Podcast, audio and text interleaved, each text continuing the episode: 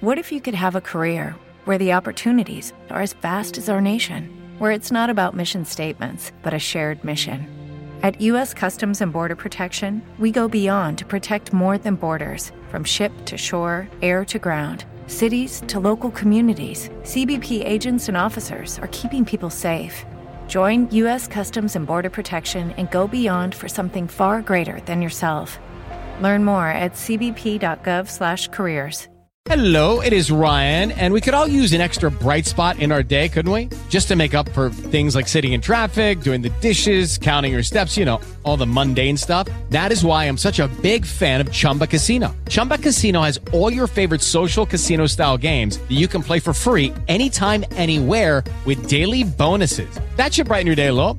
Actually, a lot. So sign up now at chumbacasino.com. That's chumbacasino.com. No purchase necessary. VGW Group. Void were prohibited by law. See terms and conditions. 18 plus. Hello and welcome. it is Erick Erickson here, the Erick Erickson Show across the state of Georgia. The phone number, you want to be a part of the program, 877-97-ERIC, 877-973-7425. Biggest story of the day around here, the weather. Yeah, I'd got to do a radar reading for you guys. Why? Because, well, uh, the suckage continues. I, you know, I don't want to say don't rain because then gosh, we'll have a drought. Uh, but we got a lot of rain. Now, it's clearing out in the northwest quarter of the state. Rome, Dalton, Jasper, uh, that area up to Chattanooga, starting to clear out. There's some some light rain coming back into the area, but it's clearing out. Uh, you got heavy stuff in the northwest corner of the state, the Habersham uh, County area of the state, the Commerce, Toccoa, going all the way up to Clemson and Anderson in South Carolina. Athens, you got more rain.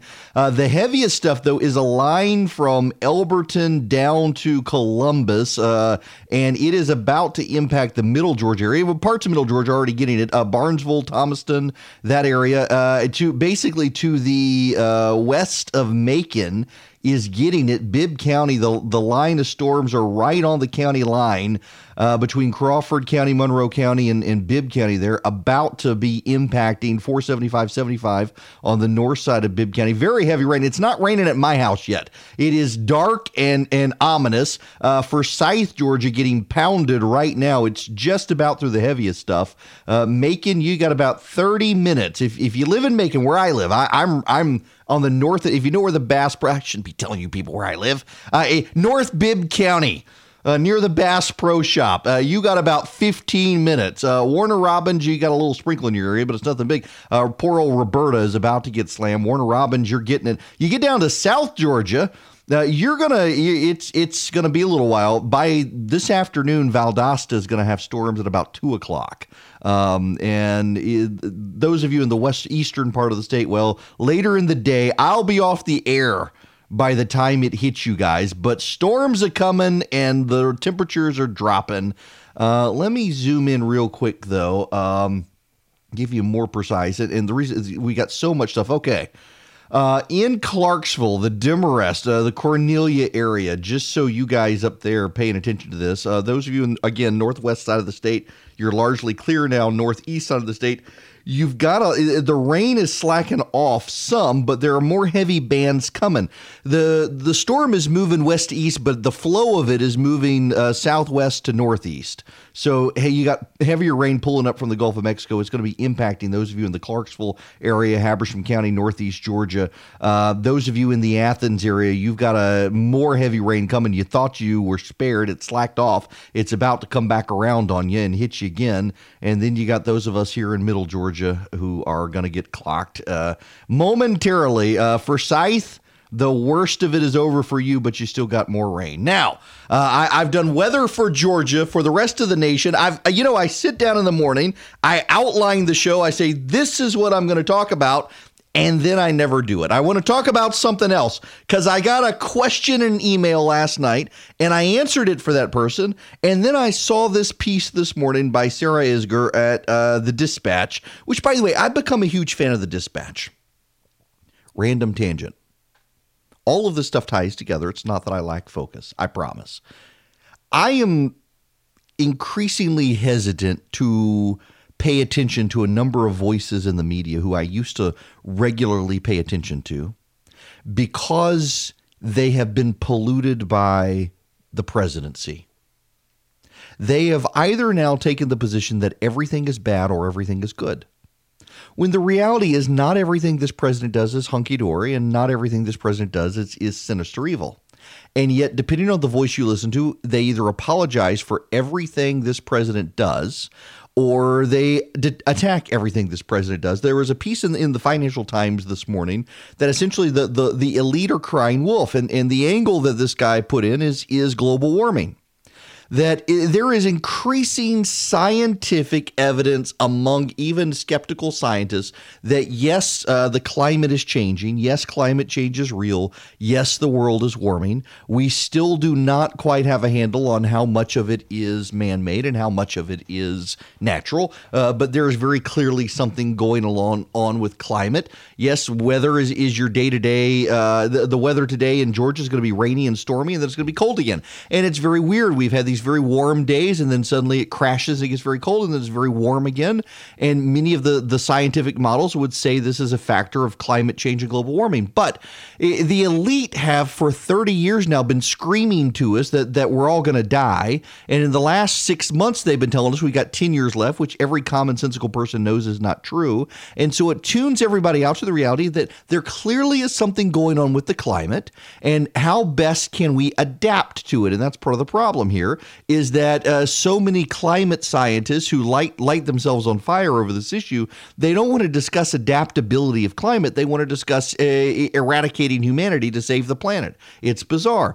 In the same way, you've got people who they refuse to acknowledge that this president is capable of doing good. They refuse to acknowledge that this president's tax cuts did a good job in keeping the economy going. They refuse to acknowledge that despite all of our reservations about a trade war, this president actually played his cards well when it came to China. Now the Chinese coronavirus has otherwise upended the Chinese economy, and we are holding steady. Uh, the, the media told us all the doom and gloom, dire war scenarios by moving the embassy to Jerusalem, and nothing happened. The media told us that we were in a world of hurt with with uh, Iran and we were going to start World War III, and nothing happened. Time and time again, the elite in this country who don't get their way make these sensational claims. They don't come true, and so now when we get to a point where things do start to come true, nobody believes them. So, for example. It was abundantly obvious that if the Democrats impeached the President of the United States, and the president was not going to be found guilty because he was not going to be found guilty, and no one in their right mind thought he was going to be found guilty. The president would, of course, be emboldened after impeachment and feel bulletproof for a time. Uh, the big issue is whether or not the president overplays his hand as a result of it, and he probably will. Both sides like to overplay their hands, and anyone with any lick of common sense could have told you this would happen, but elite opinion was impeach the MFer and and be done with it. And my apologies if you're offended by that, but that's what they actually said, except they used the real wor- word. A, a member of Congress actually led a group chanting that. It was abundantly obvious to anyone with a lick of common sense this president was not going to be found guilty. And it was abundantly obvious to anyone with a lick of common sense that when a president goes through impeachment, is found not guilty, he feels a little bulletproof. And now they're shocked and appalled by the Roger Stone stuff. They're shocked and appalled. There, there, there may be a pardon of Roger Stone. What did you expect was going to happen? It's just it's sad. And it's predictable. And and so i increasingly do not pay attention to a lot of these voices who are so predictable. And i, I increasingly pay, pay like to pay attention to the people who are willing to to say, okay, this is good and this is bad, and, and this is right and this is wrong. And, and that leads me back to the dispatch, where there's a piece by Sarah Isgur this morning. I love the dispatch. It's run by Jonah Goldberg, it's run by Stephen Hayes. Uh, David French is there, Sarah Isgur there, and others. They're not Donald Trump fans. Uh, none of them like the president, but they're willing to do deep dives into this administration on what they've gotten right. They're also willing to say this is wrong. But there's a piece there this morning about opposition research. I've gotten emails. Yeah, I'm, see, I'm a professional. I can tie all these random strings together. Uh, I, I've gotten I got an email last night. How did this Bloomberg audio from 2015 come out so quickly? And Sarah Isgur has a, a piece up at the dispatch on how opposition research happens. There are whole armies of people and outside firms that do opposition research these days. Uh, you know, I've mentioned here before, I, I will mention it again. I'll, I'll, tell you the story of my opposition research. Uh, I, I ran a, a county commission race for a man named Bob Fountain. Uh, he was running. He was running for county commission chair in Bibb County. He was a wonderful human being. He passed away a while back. Um, wonderful family, wonderful man. Uh, loved him dearly. Very, very funny guy. He was running in a Democratic primary. Uh, he was running against the the son of a uh, prominent local judge. His sister was a state representative. Uh, I'm going to leave his name out of it. He's moved away. There's no sense to, to drag this all back up, but the story's worth telling. How does opposition research happen? Well, you know, it happens by by boots on the ground. You go to the courthouse, you learn how to research. This is why being a lawyer was so helpful to me. Even though I hated practicing law, honest to goodness, I would probably still be a lawyer, except there was this thing called a client, and they always had problems, and you always had the solution, and they never wanted the solution and you wound up making yourself miserable, making lots of money, dealing with the solution they wanted, knowing it wasn't the right solution. And I was like, forget this. A buddy of mine was was a partner at my law firm. He he told me that I was an idiot. Well, he didn't say that. He said something more bluntly uh, that I should go practice politics. That's what I love doing. I was running campaigns out of my office, and so I did. Uh, and I started running campaigns in my office, and, and one of those things was uh, Bob's race for county commission chairman in Bibb County, which was a fun, fun race. I had run congressional races and uh, legislative races in the state house and the state senate, and, and, he wanted me to run his county commission race, and, and that is hyper local. I was on city council down in in Macon for a while. Worst job ever, by the way. Uh, and, and while I'm doing all this stuff, I'm, I'm running this race and it's just, it's hysterical. But the opposition research comes a lot of it by boots on the ground. That's why being a lawyer was actually helpful, even though I hated practicing law. Learning how to research, go to the courthouse, figure out a deed, finding uh, transactions, bills of sales, things like that. Being able to interview people, being able to depose people, being able to ask them questions, being able to read uh, legal transcripts and, and judicial transcripts and being able to figure out what happens. And you compile all of this stuff into a giant dossier and you go go around and, and you look online, you, you do deep dives online, you build itineraries. Where has this person been in the last five years? And then you go, oh, this person in 2015, they went to the Aspen Institute. Mike Bloomberg did. Let's go to the Aspen Institute archives and see if there's video from when he was there. Let's figure out what happened. Let, let's interview the people there. Let's see if anybody got audio. You fly under the radar and you do this. And when you're a candidate, what you do is a very deep dive uh, if you're running for the federal office and and you go out and you hire someone and they go approach people who are there and say, "Hey, I I understand you were there. Do you do you remember anything about Bloomberg?" And typically, what you do is you build a huge profile of all the people who may run, and you start doing your opposition research a year before you even run. Before they're even thinking of running, you've already got your opposition research file built on them. And you drip it out over time. So when the Bloomberg stuff happened, uh, it, it, was it was easy pickings. The file was already built on Bloomberg. Bloomberg was was a candidate and mayor of New York. He's made no secret about wanting to be president. They've already been doing this research on him. It, it, was easy to find it, easy to blow it up, easy to get it out. They had it in an archive somewhere. They just did a word search. They found it and they started leaking it out to friendly members of the media. So so I, I bring up the the the fountain race in Bibb County because his opponent. I was uh, in my office one day and I got a random phone call from a random woman and she said she wanted to talk to me about the opponent. She she had dirt on him. Thinking, well, this is interesting. And she said she wanted to meet me and she wanted to meet me. Now, if, if you're familiar with Macon, it's kind of a weirdly laid out place. I've always heard that it was laid out like ancient Babylon or some such. I, I don't know whether that's true or not, but that's what I was told when I first moved here back in the early '90s to go to Mercer. Um, and and she wanted to meet me downtown on uh, on Mulberry Street. At the end of Mulberry, there used to be a Wachovia building. It's now a Wells Fargo building. It's the Board of Education. There's now a nice little building down there. She wanted to meet down there. There's a little park area on Mulberry Street in Macon downtown. And so I went down there and she wasn't there. But when I got there, she called me and she said, okay, she, she didn't actually want to meet there. She wanted to meet at the McDonald's. There was a McDonald's in, in the Medical Center of Central Georgia, and she wanted to meet there. So I drove over there and I'm not this, she's not there. And she gives me a couple other places she wants to meet, and, and she's clearly nervous.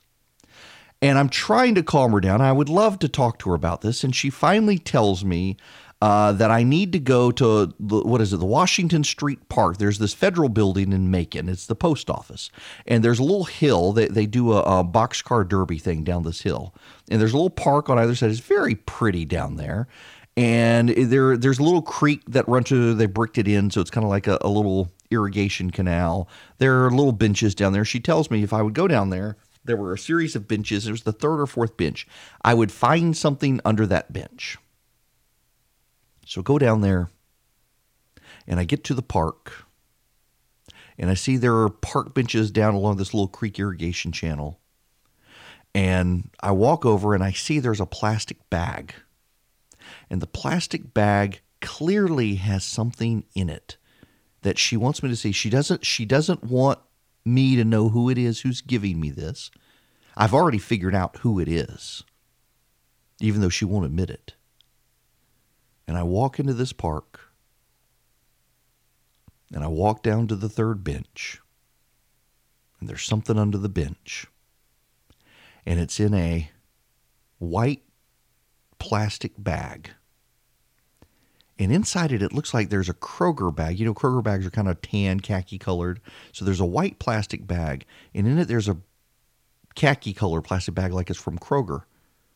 And there's something in that bag she wants me to see about my client's opponent. Holy cow. Um, I, I looked out the window at commercial break and it still hadn't started raining. And now it looks like the roof is going to come off across the street from me. Good gracious. It's, it's uh, if you're in, for those of you listening along with me in Bibb County, you, you buckle down, buckle up, uh, batten down the hatches. Uh, rain is coming. If you're if you're south of Macon, wow, it, it's about to hit you. If it's north of Macon, the gray area, you're about to get it. Okay, I reset here. Opposition research. So I, I'm I'm running a campaign for county commission chair in, in Bibb County, and the the opposition, someone calls us, a woman says she has something. My she leads me on a wild goose chase all over the city, and finally finally she left me a package.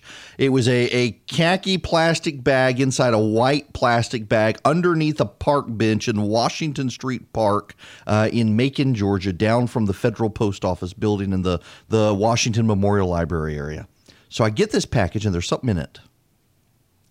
And for those of you who are younger than me, for, for you millennials in particular, uh, and, and, Gen Zers, there, there's the, there used to be this thing called a VHS tape and there was a, a thing called a tape, a video player, and you would push this thing in, and it, it was a magnetic tape, and it had video features. You know what I'm talking about? It, it was a VHS tape. Like what on earth? So I take it back to my office. It's like, what's on this tape? And uh, go upstairs. We have a room. There's a video player and I, I, get one of the partners at the firm. I, am going to leave out who it is, but I know you're listening right now. And, and another, uh, uh, a buddy of mine who's a lawyer at the firm who's now down in, in Thomasville. And we go into this room and we turn on this tape. And I was pretty sure that the person who left the tape was potentially the wife of the candidate we were running against and we put in the tape and pretty immediately recognized that uh, this is that guy's office uh, at the Chamber of Commerce. Oh. The people enter. They ain't got no clothes on.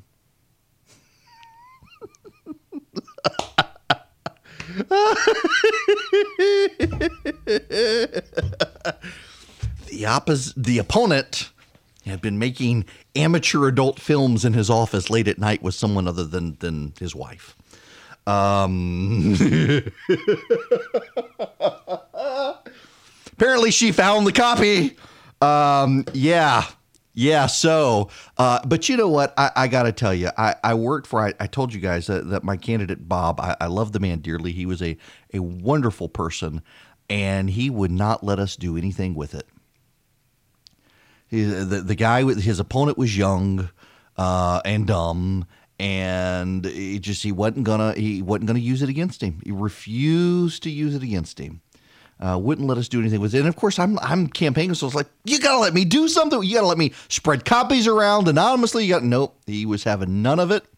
Absolutely none of it. Uh, wouldn't let us do anything with it. But you know, most opposition research is not that interesting. That one, very man. I, I, because there are kids listening, we won't go into details, but let's just say it was a, it was it was it was bad. Um, it it it was very bad, and he wouldn't let us use it. As most opposition research is not like that. Most opposition research is uh, it appears the person is getting loans from someone uh, who he shouldn't be getting loans from, or the, they've given a speech somewhere that was off the record, like uh, Mitt Romney and his 48% remark. Remember that in 2012? It was a waiter in the room who recorded him. You know, when I give speeches these days, I give a lot of speeches to off the record groups, uh, and I always presume I'm being recorded by somebody. Uh, and, and that's kind of increasingly becoming the norm here as people have cell phones and can surreptitiously record. Always presume that you're on the record. Also, uh, never go to your office at the Chamber of Commerce and and and, and record amateur porn with someone not your wife uh, while you're married. That also don't ever do that. Don't don't don't ever uh, don't ever be on the record either. But that's how now going full circle. That gets us back to the Bloomberg tape. Uh, the Bloomberg tape is is undercover audio where he was at an event thinking he was speaking off the record, and someone recorded it. And the opposition researchers did a very good job. They've known he wanted to run for president. I'm sure someone's had it for a while, and they're leaking all this stuff out about Bloomberg now. And that's not the only thing that's leaked out about Bloomberg. I like that music. That's Judah and the Lion. That's a great band. Uh, really like them. They were in Atlanta a while back, and I got myself tickets. I was going to go by myself, and I chickened out and uh, my buddy Chris Burns wants to w- wants to go with me to him. Who guest hosts for me? Who is my financial advisor? Who is sponsoring this hour? Isn't that a great transition? Dynamic Money, his company, sponsoring this hour of the program, and thank you to them. We couldn't do this but for sponsors like that.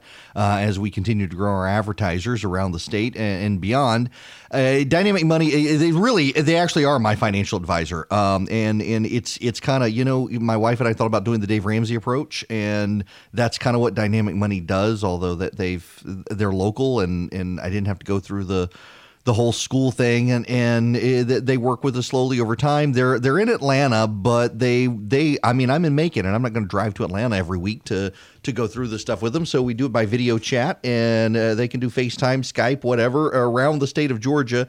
If you want someone to help you with your retirement planning, help you with your family budgeting, uh, teach your kids some financial skills, uh, consider Dynamic Money. It's dynamicmoney.com. Uh, good people, great. I mean, just just they got a great concept going, and they've really helped me tremendously with budgeting and all.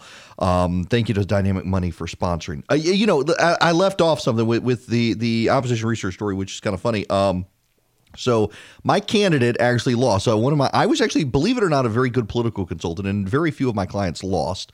Uh, I had a very good win record, uh, but but sadly, my candidate Bob lost the Democratic primary. Uh, I was a Republican helping the Democrat, and well, when he lost the primary, the Republican who was running uh, picked me up. Uh, as as his client, as my client, and I ran his race, and and he wound up uh, winning it was it was a great setup there. Oh, local races in Bibb County and, and in Georgia in general can be dirty stuff. Uh, speaking of local races and local things in Georgia, I want to keep it local right now. I, I was going to start off with national stuff, but frankly, I'm tired of talking about all the national stuff, and I've been wanting to talk about this for weeks and weeks. I've got the mayor of Valdosta on the phone with me. Mayor Matheson, how are you?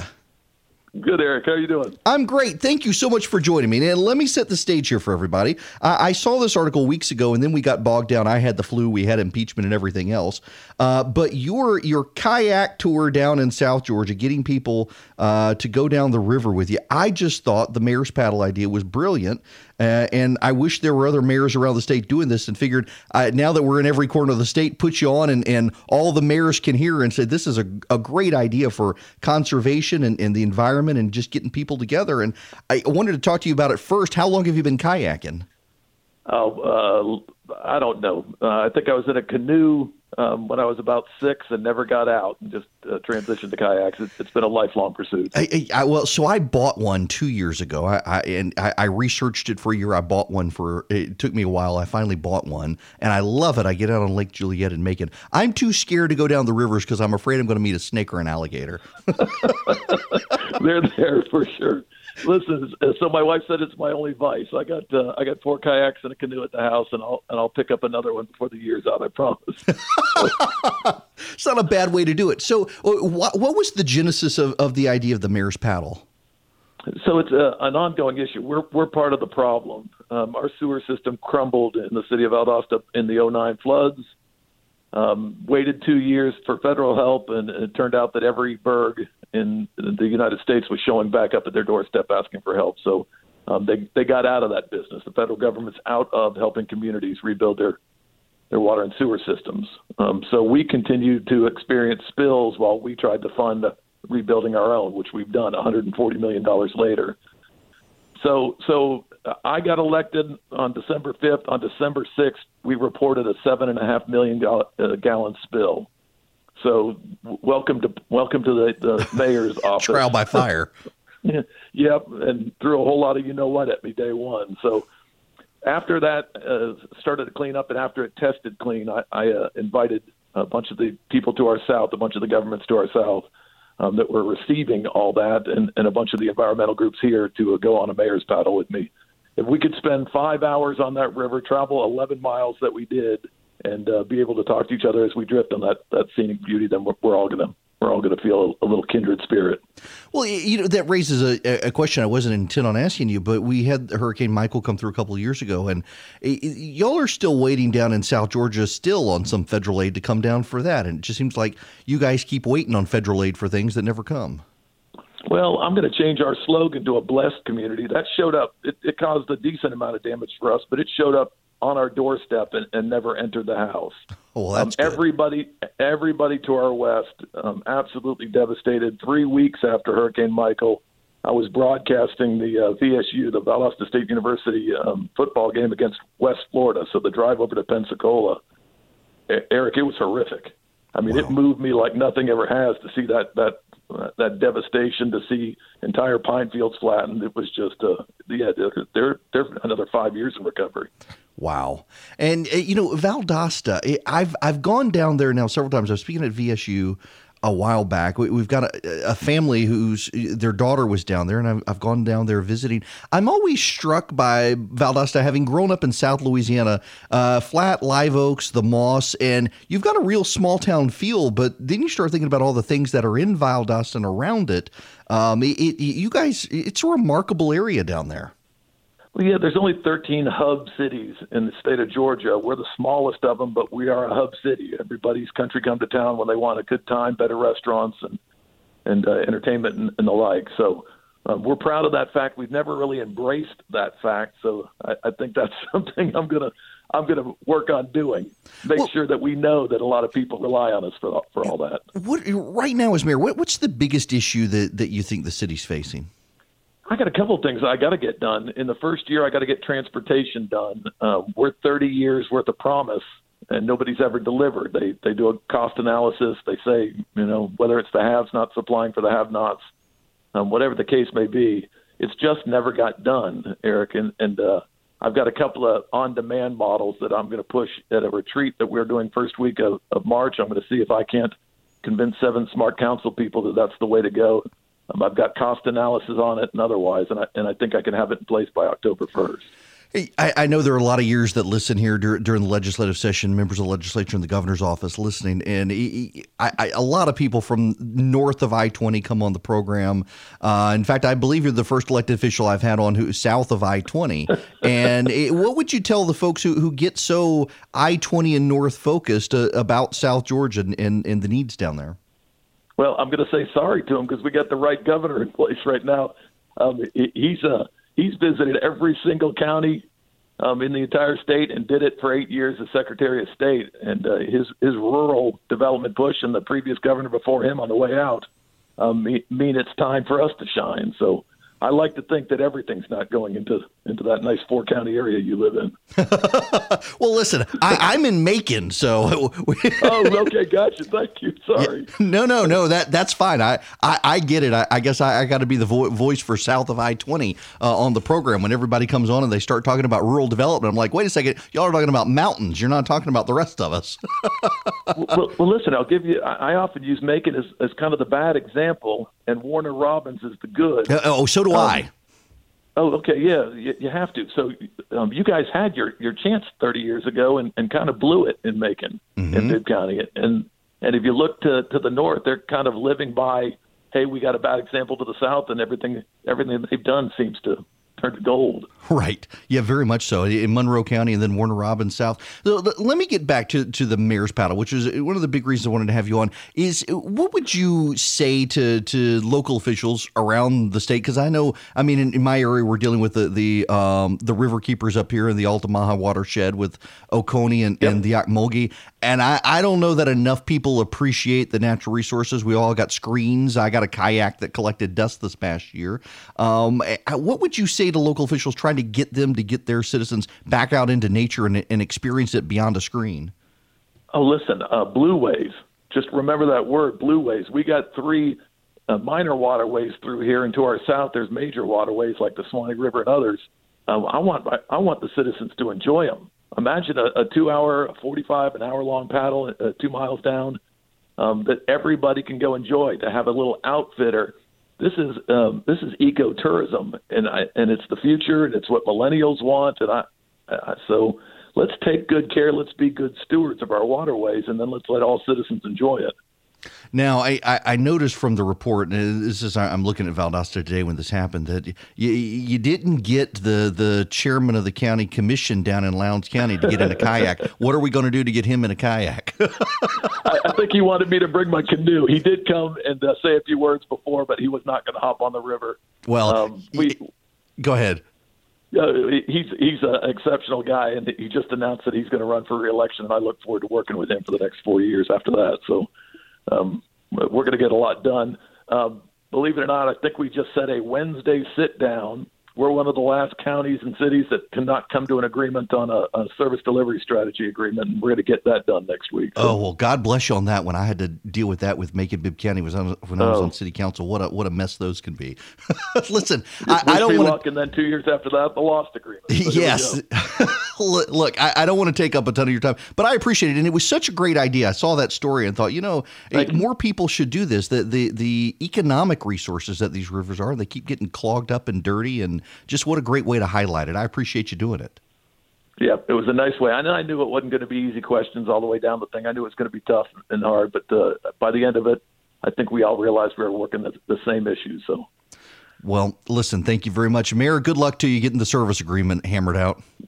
Yeah, thank you, Erick. Thanks for the time. Absolutely. That's Mayor Scott Matheson from down in Valdosta. He organized the the mayor's paddle, where he got as many people as he could to paddle down the river with him in Valdosta, highlighting the the ecotourism aspect, the need for clean water. You know, we've got this issue uh, in Middle Georgia. There's a growing issue. It's actually made it to the legislature, and a lot of you are going to be hearing about it, regardless of where you live, uh, on the issue of Lake Juliette and the uh, the Georgia Power Plant there and the issues of of water, uh, you, coal ash and minerals leaching into water. There are a lot of people who have uh, dirty drinking water now. It's become a health problem issue. The legislature having to deal with some of the the problems, and it looks like there may need to be some sort of expansion of land purchases from Georgia Power. I, I honestly, I, I've a friend of mine in Macon. Uh, Seth Clark, he's running for city council. Great guy, or county commission. They're great, great guy. He's been highlighting this issue for me for a while.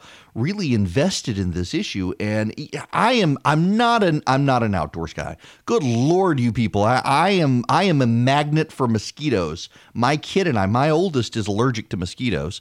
Uh, she goes outside. I like to go outside with her because I'm a magnet for mosquitoes. And they they look at me and they look at her and they go with her. So as long as she's around, swelling up and breaking out into hives from mosquitoes. I'm I'm totally untouched. The moment she goes inside, suddenly they're on me. I, I hate going outside, but I love getting on Lake Juliette in my kayak, and it's it's becoming an issue. Eh, and I'm increasingly mindful that we've got such great resources in the state with the Oconee, the Altamaha, the the um, the, Ocmulgee, the Flint, and and we gotta we gotta do right by all of that. Even I'm not a huge environmentalist, and environmentalism it's I'm I'm much more pro business but obviously if if we're polluting everything we got problems. And I just commend Mayor Matheson for thinking outside the box as a way to highlight it get people out on the river with him let them ask him any questions they want float down the river see the natural beauty of it and and uh, go take care of it. Uh, take care of the watershed. We got to take care of our watershed middle Georgia and everywhere else in the state needs to take care of theirs. Now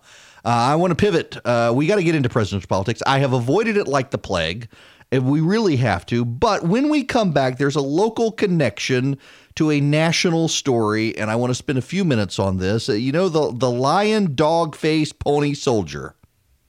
Turns out it was a student from Mercer University here in Georgia. Want to be on the show? Call Erick now at 877 97 Eric. That's 877 973 7425. Have you heard the audio of the the lying dog face pony soldier thing? Listen to this audio of the vice president at the forum in New Hampshire. Hi, my name is Madison, and I'm an econ student at Mercer University. And oh, awesome! Um, so I'm gonna be a little bit mean for a second, okay? So, He takes his jacket off. um, um, so you're arguably the candidate with the greatest advantage in this race. You've been the vice president. You weren't burdened down by the impeachment trials. So, how, or No, notice, notice the crowd reacting as, as he's been a target of the president during the impeachment trial. in the participation. So, how do you explain the performance in Iowa, and why should the voters believe that you can win the national election? It's a good question. Number one, Iowa's a Democratic caucus. You ever been to a caucus? No, you haven't. You're a lying dog faced pony soldier. You said you were, but you're, you now you got to be honest. I'm going to be honest with you. Okay, we can stop it there. I, I- did you hear how he said it? And, and the crowd laughing. He- He's used this line before in a number of places. She she apparently feels victimized. Is is is all upset. Um, y'all, I gotta tell you. I'm I'm having I, I've just had enough of the easily offended. He he did not mean it that way. You can tell from his voice. You can tell from the rest of the crowd reaction. And, and Dragon says she's apparently not a supporter of his anyway. Um, this reminds me of this audio out of the University of Virginia. Uh, they've got a multicultural space now at the University of Virginia. A multicultural space. Multi, multiple, many cultures. Uh, all are welcome, and we get this. Public service announcement. Excuse me. If y'all didn't know, this is the MSC, and frankly, there's just too many white people in here, and this is a space for people of color. So just be really cognizant of the space that you're taking up because it does make some of us POCs uncomfortable when we see too many white people in here. It's only been open for four days, and frankly, there's the whole university for a lot of y'all to be at, and there's very few spaces for us. So keep that in mind. Thank you. a P, the, our, uh, us POCs, that would be people of color. Not a POC, a, a POC, a, a, a people of color. You've got you people have the whole university that we don't. Wait a second. You're a University of Virginia student. Do you not have the whole university as well? Is there there there no POCs allowed signs around the university? No, you can do it too. And and and now that this this young lady from Mercer who she she told the Macon Telegraph that um she it was kind of insulting for people to say it was a joke. It was it was quote uh, kind of humiliating to be called a liar on national TV by the former vice president. Instead of answering the question straightforward, his immediate response was to attempt to invalidate me by exposing my inexperience. Is she admitting? Is she admitting that she hadn't been to a caucus? Because uh, he says, Iowa's a caucus. Have you ever been to a caucus? She nodded her head and he said, No, you haven't. You're a lying dog faced pony soldier, drawing laughs. And, and now she says, instead of answering the question straightforward, his immediate response was to attempt to invalidate me by exposing my inexperience. So is she now admitting that in nodding her head to the vice president, she actually wasn't telling the truth? Y'all, come on. Uh, Dragging this story out, uh, the, the the victim aspect of it, I, I'm, and the fact that it's still a story this long, the media is now trying to dig a hole for Joe Biden. And Joe Biden deserves it because he's run a terrible race. He's been erratic, he's been odd. He uses lines like this that, that are, are outmoded and archaic. He is clearly, I mean, it's elder abuse for him to continue running, frankly. It is. It's it's elder abuse uh, against Joe Biden for him to continue running. It, it's it's sad to see. But trying to to to crest the wave of of oh he was insulting me. No, this is he's used this line multiple times in the past. It's a line from an old John Wayne movie. I'm just come on. And then you've got this girl at the University of Virginia who can't handle that there are white people in a multicultural facility. When did this is so Orwellian? When did multicultural mean no white people allowed? I thought multicultural meant, meant every everyone was allowed of every culture. Multicultural, multiple cultures. Is it multiple cultures except for white culture? Why have people gotten so sensitive? And, and now this whole rise of socialism you know young voters turned out they didn't turn out in overwhelming numbers in New Hampshire, but when they did, they tended to vote for Bernie Sanders because they want socialism. Why? We should be mindful, the rest of us, all of us should be mindful that uh, millennials by and large got left behind when the economy rebounded when Barack Obama was president. And yes, let's be honest, the economy began to rebound when he was president, not Donald Trump, uh, but it still left behind a lot of millennials living living in mom's basement. And so naturally, they believe the free market has failed them. And so they want socialism. They're ignorant of history. You've got the New York Times peddling this 1619 garbage project, uh, rewriting American history, indoctrinating them. But man, the younger you are, the more sensitive you are, get a spine and, and just deal with it. I mean, don't let it fester. That that's people let things fester and want to hug it out or some such. Just a quick timeout from the show to thank one of my favorite sponsors, one of the products I use on a daily basis multiple times. That would be my Quip electric toothbrush. And I really am a customer, and I really was before they started advertising for me. That's the way I like to do these ads.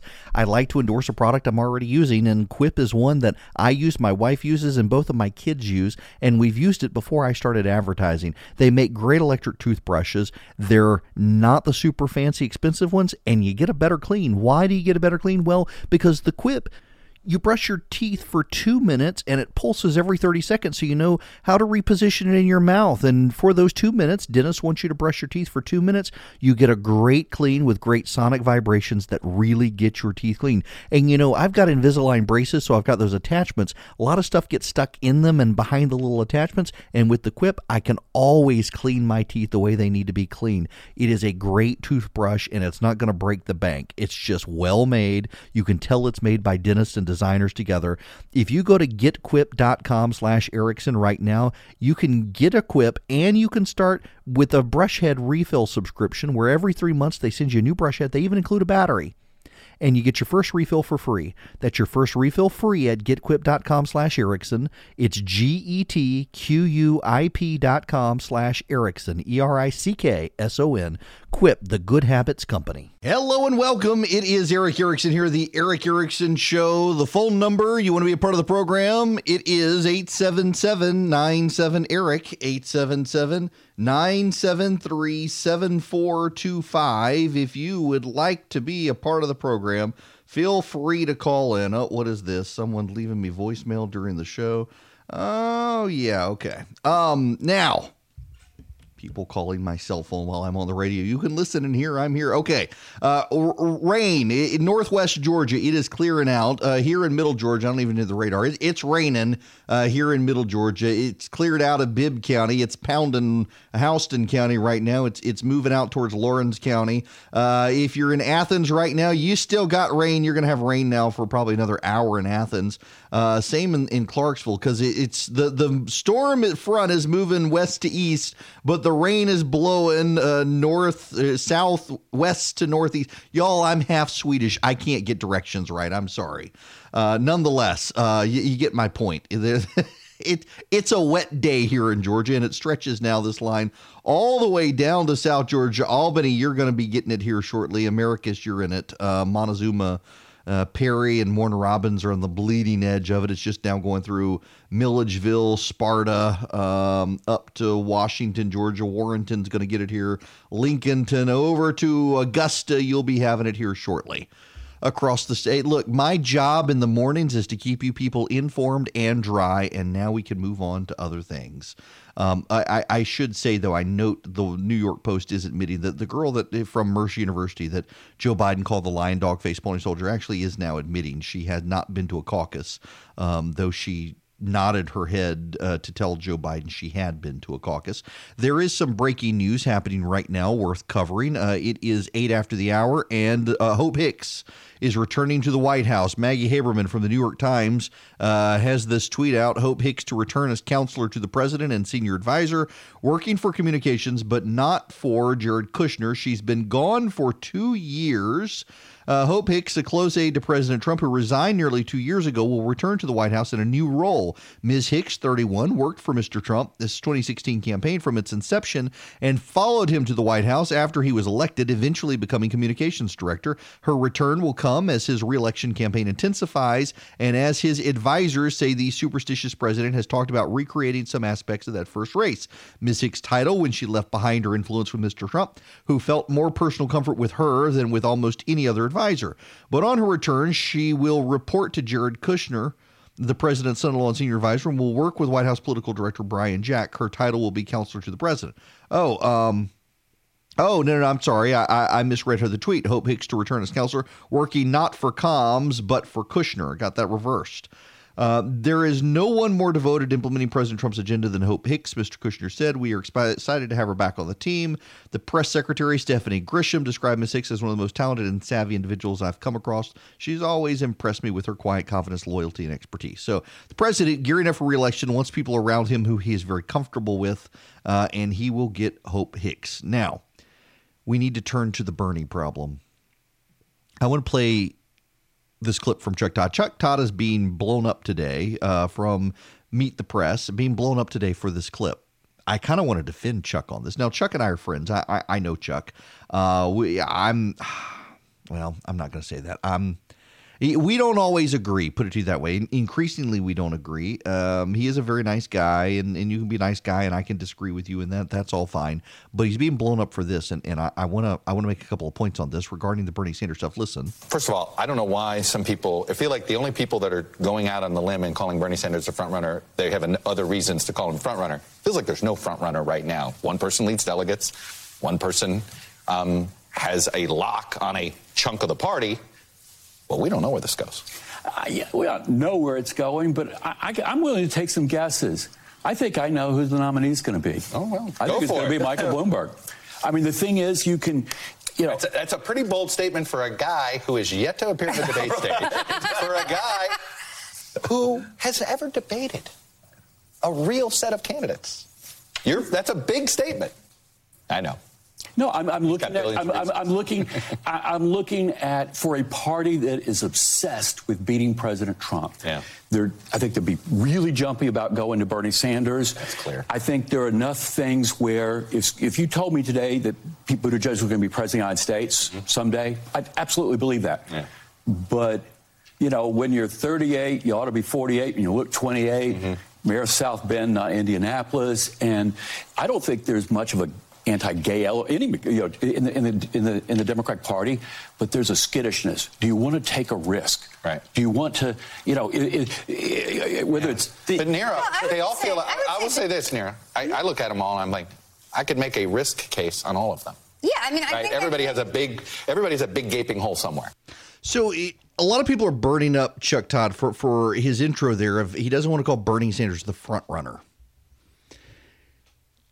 You shouldn't you shouldn't. Uh, let, let me give you the percentages. Bernie Sanders, New Hampshire, uh, 25% to Buttigieg, 24%. Bernie Sanders, uh, first round Iowa caucus, 26% to Buttigieg, 25%. When you look at the candidates, uh, we're, we're splitting basically 75% against Sanders, 25% for Sanders in these in these first two races you get a Joe Biden dropping out, you get a Mike Bloomberg coming in, they begin to consolidate. The problem, of course, is Joe Biden can't drop out of the race. Even if Joe Biden wants to drop out of the race, uh, he can't drop out of the race, and he can't drop out of the race because of this. Anderson, in my view, the American people want a government, finally, that represents all of us, not just wealthy campaign contributors and the billionaire class. And that is why we're going to win in South Carolina, in Nevada, and we're going to beat Donald Trump. Because if Joe Biden drops out, Mike Bloomberg, he ain't on the ballot in South Carolina. And South Carolina is not as lenient as New Hampshire when it comes to write ins. So Bernie Sanders would do quite well on the ballot in South Carolina. And why would he do quite well on the ballot in South Carolina? Y'all, listen, uh, I'm I, I don't I don't want to make a big deal out of this. But by his own data, Buttigieg is gay and that's not playing well with black voters in South Carolina. That that's his own in-house focus grouping. He may play. Buttigieg continues to be a candidate white people like. He is not a candidate black people like. He's been in the race now for how long? He's got high name ID. You know, Amy Klobuchar does very poorly among black voters as well. Uh, the difference between Amy Klobuchar and and Pete Buttigieg is that she has very low name ID among black voters. He has very high name ID among black voters, and they don't like the fact that he's gay. And it, that's not even really that. That that's somewhat a misstatement on my part. They don't care that he's gay. They don't like that that's how he's defined and they interpreted that as him defining himself. You know, it's interesting. we had somebody call yesterday who said, um, I, had done this entire thing on Buttigieg's own internal focus grouping shows that black voters in South Carolina do not like the fact that he is known as the gay candidate as opposed to anything else. Uh, they're not even as concerned about his record on race relations in South Bend as they are the fact that that it's kind of they, they feel like their nose is being rubbed in the fact that he's gay, and they don't like that. They don't care that he's gay. They just don't like to have their nose rubbed in the fact when many of them are churchgoers. They know what the Bible says, and and they feel like they're being pitted between their candidate and God. Interesting, interesting uh, juxtaposition there between black black Christians and, and white Christians who embrace Donald Trump despite all of his flaws. Nonetheless, um, it's a problem for Buttigieg, and he knows it's a problem for him. And if you look at a Buttigieg event now, they are well crafted, well staged, multiracial, as diverse as possible. And interestingly enough, black voters may go for Mike Bloomberg over Buttigieg. I mean, this goes. I didn't play this here yesterday. The Joy Reid audio. Listen to Joy Reid yesterday on MSNBC talking about this phenomenon.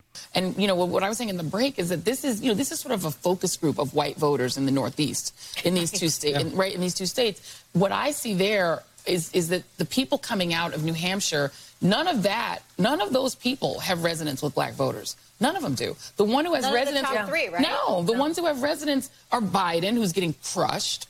And if he doesn't work out, what I'm hearing from black voters consistently, if Biden goes down, they're going to Bloomberg. How is it possible, though, that we're now, you know, 28 minutes away from having results, knowing who the, you know, knowing what these top three finishers looks like? How do you get through two contests and not have anyone in the top three that has made any inroads? None. Where, where Mike Bloomberg, it's it's all his for the taking. Yeah, when and he you, could screw it up too. I'm not sure, saying. absolutely. But when you're losing to the stop and frisk guy you're doing something wrong. And Buttigieg and That'll Amy be one Klobuchar, of the enduring quotes from tonight. I mean, I mean, you're how how badly are you doing with black voters when you're polling below Mr. Stop and Frisk? They're doing something. Let, let me wrong. ask you this. Uh, yes, they are.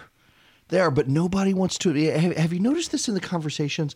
And again, it's not to dwell; it's it's to raise the issue because it's relevant by his own focus grouping, by his own data. Buttigieg is not doing well with black voters because he's gay. And you would be hard pressed to find a lot of media commentary it. It's like the New York Times, I think, is the one that did the story. And they moved on from it as quick as possible. That we, we, we can't say that that black voters don't want to vote for the gay guy. You know, most of us don't care. But for a lot of people, for a lot of evangelical Christians, it's an issue. And for a lot of uh, black voters who are Christian, who go to church regularly, it matters not that he's gay, but that's by w- which he's defined in the media. And there is, I mean, Joy Reid, you, have got her saying they'll go for Bloomberg, and there's there's a good bit of speculation that they may just sit the race out. And you know, th- this ties into something I mentioned yesterday with the president. He is really making an aggressive play for black support. The president came to Atlanta. He did that big push for black voters. And he has had black families on stage with him. He's been bringing them to Atlanta. He, I mean, he really, really has pushed this hard to have voters in the black community recognize they have a, a president of the United States who has their back, who wants their support, and who is is willing to do what it takes to get them on board. And he's got an economic case to make for them. And when you got him with stop and frisk and everything else, it, it, it becomes a problem. I mean, this is the president's message from Atlanta back in November. We're undoing the damage inflicted by decades of corrupt Democrat rule and creating a historic tide of new opportunity and prosperity. We've done more for African Americans in three years than the broken Washington establishment has done in more than 30 years. We've created 6.7 million new jobs since the election, a number that, if I would have said that to the fake news media back there, look at all those cameras. If I would have said that, now, if I would have said that during the campaign, I would have been excoriated. They would have gone wild. How dare he make 6.7 million new jobs? Think of that. Since the election. Last month, the African American unemployment rate reached the lowest level ever recorded in the history of our country. How do you lose that argument in a debate, right? The African American youth unemployment, this was so important to me. You remember how high it was 60, 70%? Has now reached the lowest number ever recorded in the history of our country, doing really well. The African American poverty rate has reached an all time historic low, lowest it's ever been. For the first time ever, most new hires of prime working age are minorities and women. First time that's ever happened. That was his message back in Atlanta in November. One more from this, just so you get a sense of it all. You've stayed so long, to be honest. It almost becomes a habit, right? It's a habit. Like it's, oh, we vote for a Democrat. Nobody knows why they vote for a Democrat. Look, if they don't do the job, you switch. You got to switch. And some progress has been made like never before, perhaps, in such a short period of time. But under this administration, all of that has changed, and it's changing even faster now. We're undoing the damage inflicted by decades of corrupt Democrat rule. I mean, he, he continued on in this vein, and now in the State of the Union address, he made the big play. You've got uh, you've got Van Jones raising red flags about uh, making a play, and, and you've got some deeply flawed Democratic candidates when it comes to the black community. You know, this president agreed with Mike Bloomberg on stop and frisk, praised it, in fact, uh, on Twitter years ago. You know, there's always a tweet for something with Donald Trump. But he's also the one who signed into law the, the criminal justice reform measure and he's got people in the in the black community who are willing to stand up and speak for him and you contrast that with Bloomberg, you see, I, I just, I got to tell you, there are a lot of people out there saying that um, Bloomberg's the one, Bloomberg's the guy, the president fears him. There's a story by David Drucker, the Washington Examiner, that Republicans fear Bloomberg, they fear his money. I don't know. I, I think the president can make a hardcore play for black voters and, and Second Amendment advocates and build a unique coalition to stand up against Bloomberg, one that would catch the Democrats off guard because they don't understand the phenomenon. Democrats have become in such a bubble these days uh, that they, they don't understand the phenomenon. Uh, real quick, before we get out of here, I need to let you know there's a severe thunderstorm warning over in the in the Augusta area, McDuffie County, Columbia County, uh, Lincoln County uh, in, in, Georgia. It spills over into South Carolina. If you're over in that area, the, the thunderstorms are really, really, really strong. They're headed into the Augusta area. Uh, they will be in the North Augusta area here in the next 30 minutes. Be careful out there. I'm scrolling Instagram and commercial break and, and seeing different people with this Im- impossible or the Beyond Burger. The I'm sorry, I just want a burger from a cow. I, I, I don't want your your lab grown burger and oh, it's better for the environment. Yeah, but uh, for years they've been telling us that that processed food is worse for us, uh, and that's like the ultimate processed food, lab grown fake meat. I, will pass. Nothing wrong. And listen, I, I, hear from people who say it's it's just fine. That's that's fine. Go go go eat it, but just don't make me eat it. Uh, if you are in Athens, I, only because I'm a huge fan of Drew and Ellie Holcomb, uh, really just they're wonderful people, and they are in Athens tonight, and there are still tickets available at the Classic Center. Um, if you're if you want to make uh, make a road trip over to Athens this evening to the Classic Center for an evening with Drew and Ellie Holcomb, uh, you can still get. There are a few tickets left uh, for the Classic Center concert. They're good people. They really are. I, I just I, I, I don't really know them well. Uh, Drew and I have traded notes a couple of times, um, but they're just wonderful people uh, and and fantastic musicians. Now we got other stuff we got to talk about. Um, you know, just just let me mention the story briefly because it's annoying and it goes into into my earlier tirade on on weak millennials and schools and indoctrination. Just listen to this. This is from Philadelphia.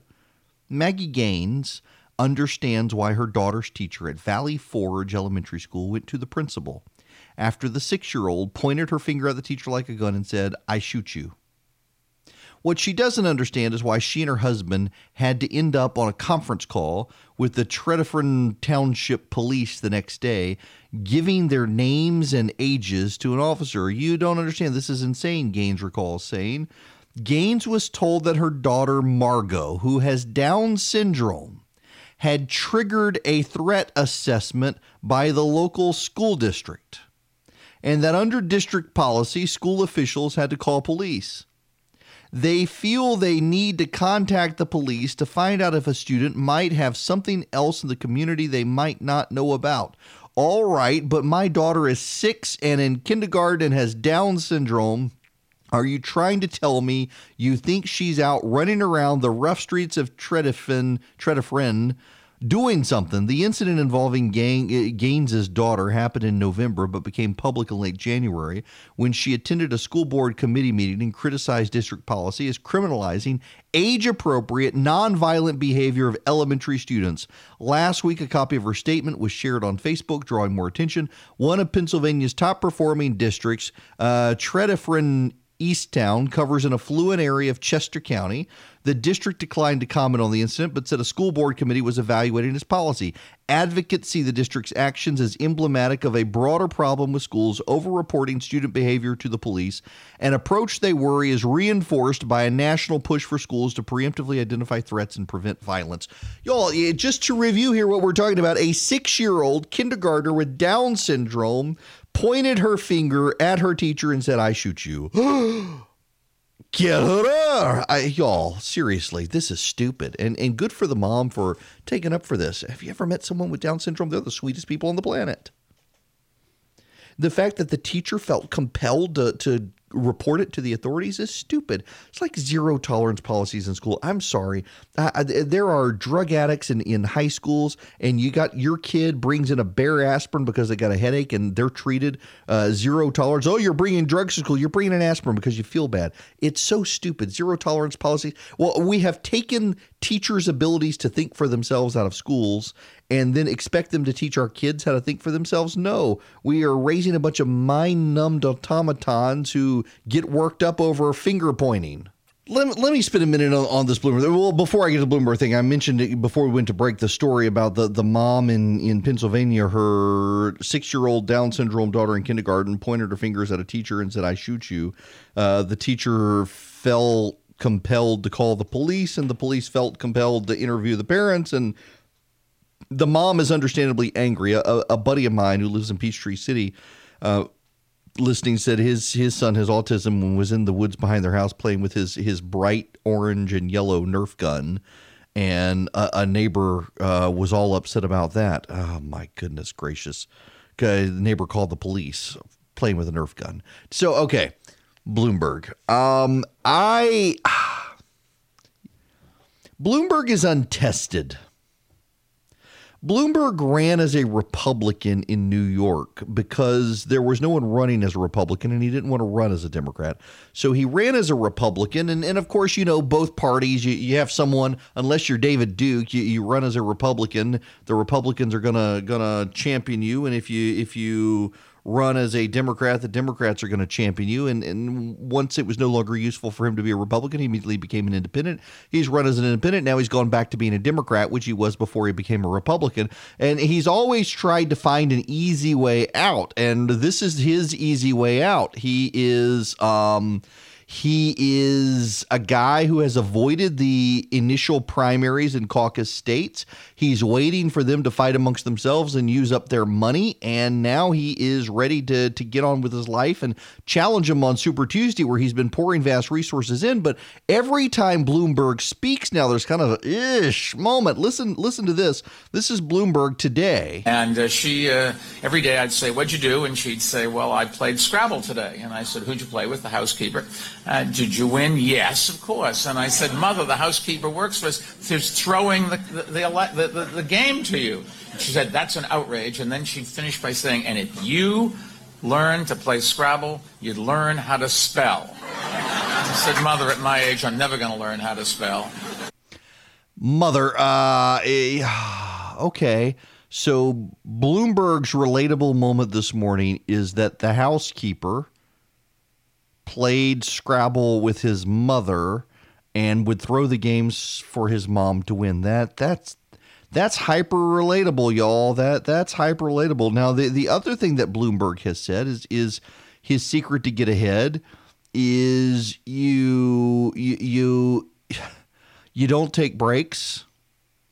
You don't go to the bathroom and, and you work nonstop. And I got to tell you, uh, to some degree, I understand that but at the same time, I'm also hearing that and I'm thinking, um, really?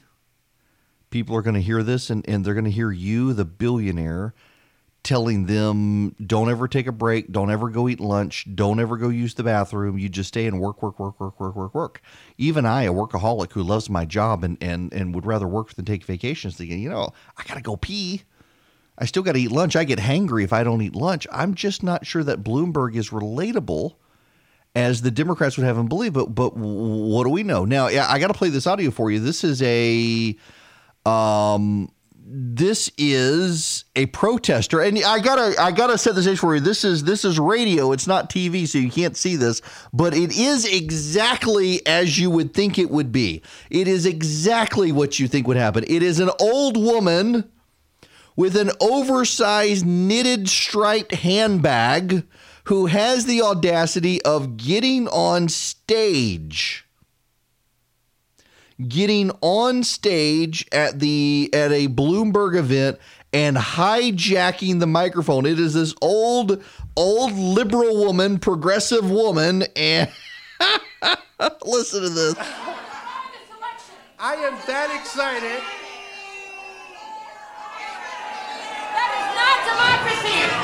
That is plutocracy.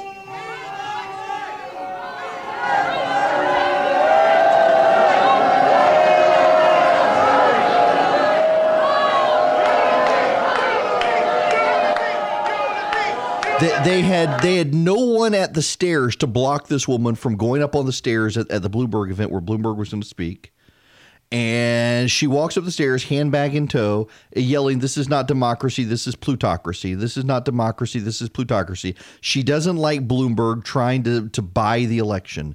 She doesn't like it. Uh, she's opposed to it. And Y'all, I, I, I'm I am here for this. I am here for this fighting as the Democrats, who for years have told us money in politics is bad and billionaires are bad. I am I am here for the Democrats now, uh, fighting amongst themselves and uh, tearing each other apart over the issue of Bloomberg. Uh, speaking of Bloomberg, one more Bloomberg clip. Others talk about fighting climate change. I cut New York City's carbon footprint by 13%, and I've helped create a grassroots movement to close more than 300 dirty, polluting coal fired power plants across this country. Green jobs and a greener planet, we can get it done. And we are not going to forget about people who are losing their jobs because of changes in technology, like the coal miners who've been working very hard, and we're going to come as a country and make sure we retrain and help those who need help.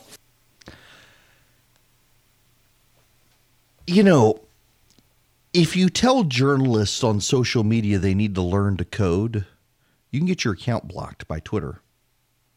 I'm not making that up. Uh, I, I'm I'm not making that up. You seriously. So a while back, I'm sorry. I'm I'm not trying to distract myself, but but I've got like three competing thoughts in my head and, and battling which one is going to come out of my mouth first this morning. It's one of those days. Uh, the weekend can't come soon enough. No, but seriously, uh, you you on social media there was this phenomenon. I'm I'm trying to remember all the details here so I can explain it to you correctly. Um, Democrats for a while, and Joe Biden was one of them, were telling coal workers in West Virginia, Ohio, Pennsylvania that they could learn to code. That if they lost their jobs, these guys could learn to code. They could become computer programmers and they could transition their jobs out of coal mines into computer programming jobs. They actually believed that. Well, when reporters started unionizing at various outlets, uh, from from Gizmodo to the Huffington Post to uh, you name it, uh, the New York Observer and the like, they they began to unionize, and those companies then began to shut down. Their costs got too high, and they had to shut down. They they couldn't continue to, to adhere to what is essentially uh, robbery from from their their union goon uh, employee reporter millennial reporters who didn't actually want to work and want a union benefits. And so they shut down, and a lot of reporters were losing their jobs. And these reporters had all been covering these stories and, and just praising the bravery, uh, the, the huge bravery of of of Warren and and Buttigieg and Biden and Sanders and the like, telling these coal miners, "We're going to put you out of work, but you can learn to code and get a new job." And so conservatives responded to these reporters telling them, "Go learn to code." Well, eh, these people started filing complaints with Twitter and getting accounts shut down for daring to have the audacity to tell reporters to learn to code. It was hate speech. They were cheering on their unemployment, and how dare you do that? And yet it's exactly what the Democrats are doing to coal miners in West Virginia. Again, here's Bloomberg. Others talk about fighting climate change. I cut New York City's carbon footprint by 13%, and I've helped create a grassroots movement to close more than 300 dirty, polluting coal fired power plants across this country green jobs and a greener planet, we can get it done.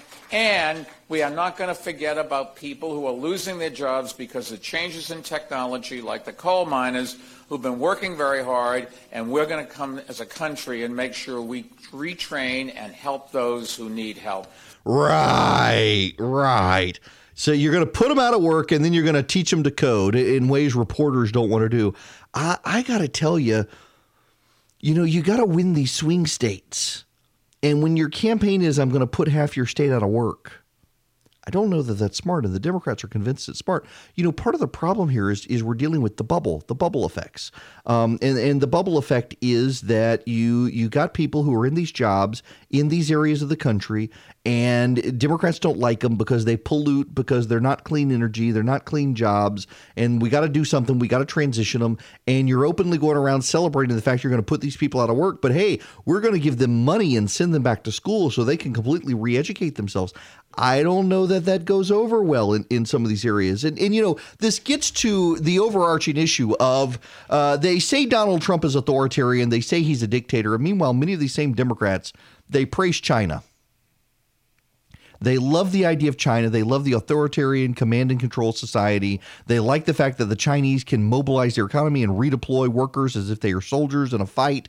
And and you're you're one guy you could be working the iPhone line, and the next time you could be in a field growing growing a soybean crop to compete with America. And, and that's China. And hurrah! And let's build high speed rail. And uh, that doesn't that's not the way the United States works. And and you listen to some of the stuff that comes out about Mike Bloomberg, you listen to some of the audio that comes out involving Mike Bloomberg, and you're thinking, good lord, this guy, he is rather out of out of touch, is he not? He actually is kind of uh, unable to function in the world in which we leave, uh, lead, and he they, they he can't figure out a way to relate to ordinary people, and, and the way he's trying to relate to ordinary people is trash talking Donald Trump. And I don't know that that works so well. You know, uh, Bloomberg is thinking that he's a New Yorker, Trump is a New Yorker, they can have a New Yorker campaign. Most people don't like New Yorkers. I, I, don't know that we're supposed to say that in public. And the media is in a New York, D.C., Acela corridor bubble where they don't realize it. But I mean, do you want to listen to Mike Bloomberg's accent on the campaign trail for a year? Do you want to do that? And you know, he is short. Uh, this is a friend of mine's theory. He says, How much money has Tom Cruise spent so people never know how short he is? You get him on stage with Donald Trump, who's a tall guy, and Bloomberg suddenly needs a riser against the president. They're going to have one of those slanted stages. So, I mean, you can do like like the the, the Hobbiton uh, camera angles in, in Lord of the Rings, where where the stage is angled so it gives you a distorted perspective. So Bloomberg looks like he's Trump's height. I, I don't know how they're going to do it. I'm just not sure. And listen, I, I get it. I, I do. There are Democrats listening to me right now, and they're thinking, "Oh, you're scared of Bloomberg. That's why you're obsessing on Bloomberg. You're you're scared of Bloomberg. You don't you don't want Bloomberg.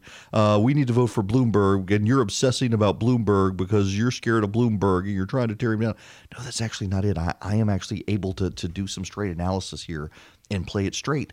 I'm not sure that Bloomberg is the savvy candidate people think he is. He has spent his entire life trying to avoid direct fights in politics, avoiding being on debate stages, and avoiding having to directly confront and, and be challenged by other people who who get to asking questions. Because when you do ask Bloomberg questions, Bloomberg comes off as the authoritarian the Democrats say they don't want. And that's one of the deeply hilarious things here is is that the Democrats are expending themselves on the idea that Donald Trump is some sort of authoritarian dictator dictator. Well, meanwhile, Mike Bloomberg ran New York as if he was a dictator. It's very, very bizarre. Let's go to the phones here 877 97 Erick, 877 973 7425. Seth and Roswell, you're up next. Welcome. Hey, Erick, how's it going? Good. How are you? Good. I just had a quick observation kind of question to ask you. And um, according to the insiders that you've talked to, how big is the Bernie constituency? Is it a case where Democrats can't afford to nominate Bernie, yet they can't afford to not nominate Bernie. Uh, you know, uh, honestly, uh, yes. Um, hey, to your question, let, let me explain why, why, I mean yes here. I, am not trying to be flippant. Um, Donald Trump won the election with 70,000 votes spread over Wisconsin, Michigan, and Pennsylvania. We now know from some of the detailed exit survey data and some of the, the subsequent survey data of Sanders supporters that roughly 90 to 100,000 Bernie Sanders supporters in those states went over and voted for Donald Trump, and a significant portion stayed home. Uh, so they arguably helped shift those states to Donald Trump as a protest of Hillary Clinton, some of them sitting home not going to Hillary Clinton. Uh, so, yeah, I mean, Bernie Sanders supporters do have the Democrats uh, in, in, a difficult position where if they don't hand it to him, they're true believers. And you got to remember the thing here with true believers is they're single issue voters to, to, a degree. And the single issue on which they're voting is the issue of Bernie Sanders and whether or not Sanders should be the nominee. If they perceive that the Democrats haven't treated him fairly, and right now there's a growing sense that the Democrats haven't treated him fairly, uh, then Sanders supporters could either go for Trump or they could sit home. That hands the that hands the vote to Donald Trump, whether the Democrats like it or not. And they're in a very difficult position with Sanders supporters. Again, you got to treat Sanders supporters as true believers. Look at the exits in New Hampshire. You had 60% or so of people going to the polls saying they wanted someone who could beat Trump, and 30% going to the polls saying they wanted someone who agreed with them. Those 30% largely in lockstep voted for Bernie Sanders, and the 60% divided the field. Well, if you've got someone who they agree with, you know, believe it or not, on, on a number of blue collar issues, Sanders and Trump actually align fairly well on some of these issues. And if those people sit it out because they think the Democrats screwed Bernie Sanders, well, that's just going to help Donald Trump. And it doesn't help, does not help that the Democrats want to hand their campaign to Mike Bloomberg, a man who, like Bernie Sanders, is not a Democrat. And they want to do it to stop Bernie Sanders. That's why, by the way, you're going to hear all these people on Fox News start talking about stealing it from Bernie and poor Bernie and the injustice to Bernie because they're trying to keep Bernie's supporters with a sense of grievance so that his supporters either don't show up in 2020 or they go vote for Trump. That's going to matter. Well, the storm front that's rolling through, it's starting to clear out of the, the northeast Georgia area. Athens will be clear of it here soon. Uh, middle Georgia, you're still going through it, but it's it's it's blowing through now, impacting Albany uh, here very very shortly. Cordele, Tifton, Dublin, you're going to be hit here in just a little while. Uh, Rennes, uh, Statesboro, you've got about an hour or so. Vidalia as well, you got about an hour before the front gets to you. Uh, it's moving pretty quickly through the state though, so things will be clearing out. There's still a severe thunderstorm warning in the Augusta area, uh, and cooler temperatures coming. My goodness, this weather cannot make up its mind. Do y'all know? So I went to that event in Birmingham on on Friday and it's it, National Public Radio, the Corporation for Public Broadcasting, asked me last year if I'd participate in this event where you put a uh, well-known conservative partisan on stage with a well-known uh, Democratic uh, progressive partisan on stage.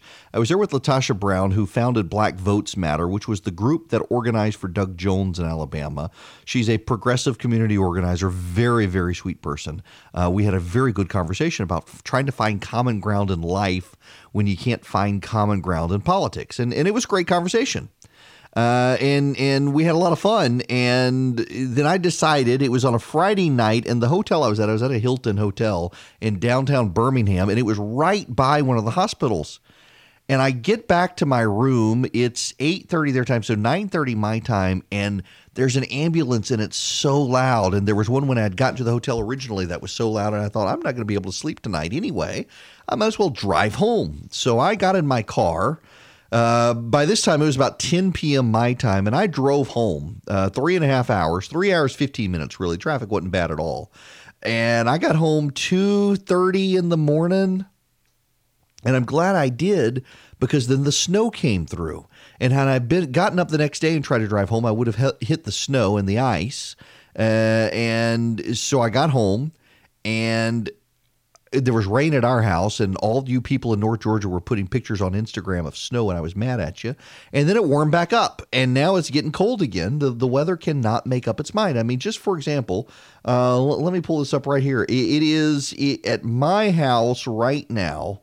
It is 64 degrees and raining, and and this was the this was a high for today, which is crazy. Um, so it was it was in the 70s when I woke up this morning. This front is blowing through. The temperature is going to drop now and into the mid 60s.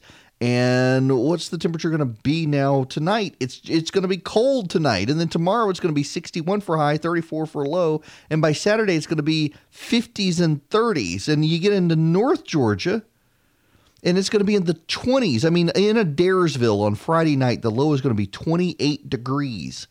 In Athens, it'll be 30. Up in Blue Ridge, it's going to be 19 degrees. 19 degrees. The weather cannot make up its mind. And this this gets into the whole in, in predict unpredictability of the climate change arguments of there's clearly our our our weather is weird the climate is weird. Um, the role of man versus the role of the sun, the role of natural forces. We, we, we can argue it till we're blue in the teeth, and and and you, you got all these these nonsensical people out there who just scream at you that you're a denier if you if you admit that the climate is changing, but you refuse to admit it's changing as rapidly or as badly or as terribly or as man made as they claim it is, but our weather is just weird. It needs some Thorazine right now to settle down. Now, when we come back, we got to spend a little more time addressing the Bernie Sanders problem that the Democrats have. But I want to start with adoption reform in Georgia. Just a quick timeout from the show to thank one of my favorite sponsors, one of the products I use on a daily basis multiple times. That would be my Quip electric toothbrush. And I really am a customer, and I really was before they started advertising for me. That's the way I like to do these ads. I like to endorse a product I'm already using, and Quip is one that I use, my wife uses, and both of my kids use, and we've used it before I started advertising. They make great electric toothbrushes. They're not the super fancy expensive ones, and you get a better clean. Why do you get a better clean? Well, because the Quip you brush your teeth for two minutes and it pulses every 30 seconds so you know how to reposition it in your mouth. And for those two minutes, dentists want you to brush your teeth for two minutes. You get a great clean with great sonic vibrations that really get your teeth clean. And you know, I've got Invisalign braces, so I've got those attachments. A lot of stuff gets stuck in them and behind the little attachments. And with the Quip, I can always clean my teeth the way they need to be clean. It is a great toothbrush and it's not going to break the bank. It's just well made. You can tell it's made by dentists and designers together.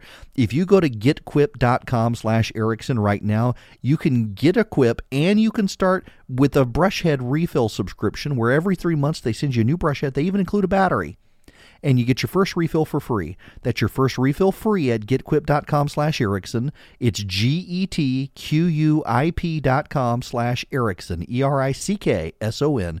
Quip, the good habits company. Hello and welcome. It is Erick Erickson here across the state of Georgia. The phone number, want to be a part of the program, 877-97-ERICK. That's 877-973-7425. We got some breaking news happening here in Georgia. The governor has asked for and received the resignation of Mark McDonough. He's Colonel Mark McDonough. He is the uh, Commissioner of Public Safety in Georgia. Um, eh, the governor has released a statement saying, My family and I thank Colonel McDonough for his dedicated service, leadership, and sacrifice. We wish him the very best in the years ahead. Uh, Mark McDonough, the Commissioner of Public Safety, resigning in large part uh, because of the Georgia State Patrol cheating scandal. If you're not familiar with it, the entire 2019 class of the Georgia uh, State Patrol has been fired because they all cheated. Every single one of them. There were 30 of them, I believe, and they all cheated on the uh, exam for speed detection. In fact, a number of people who got speeding tickets are having those tickets dismissed because the uh, you got to be certified to run the the laser radar speed detection equipment, and they cheated on the exam. So uh, the the head of the the commissioner of public safety is now resigned uh, at the request of the governor. I want to spend a little bit of time on an issue here in the state uh, and the relevance, uh, I think, to all of us. The governor and the lieutenant governor, both of them care very passionately about foster care. This is from the AJC. Governor Brian Kemp has begun rolling out several pieces of legislation that aim to overhaul the state's foster care system, starting by encouraging more Georgians to care for children in need by making it easier to hire childcare.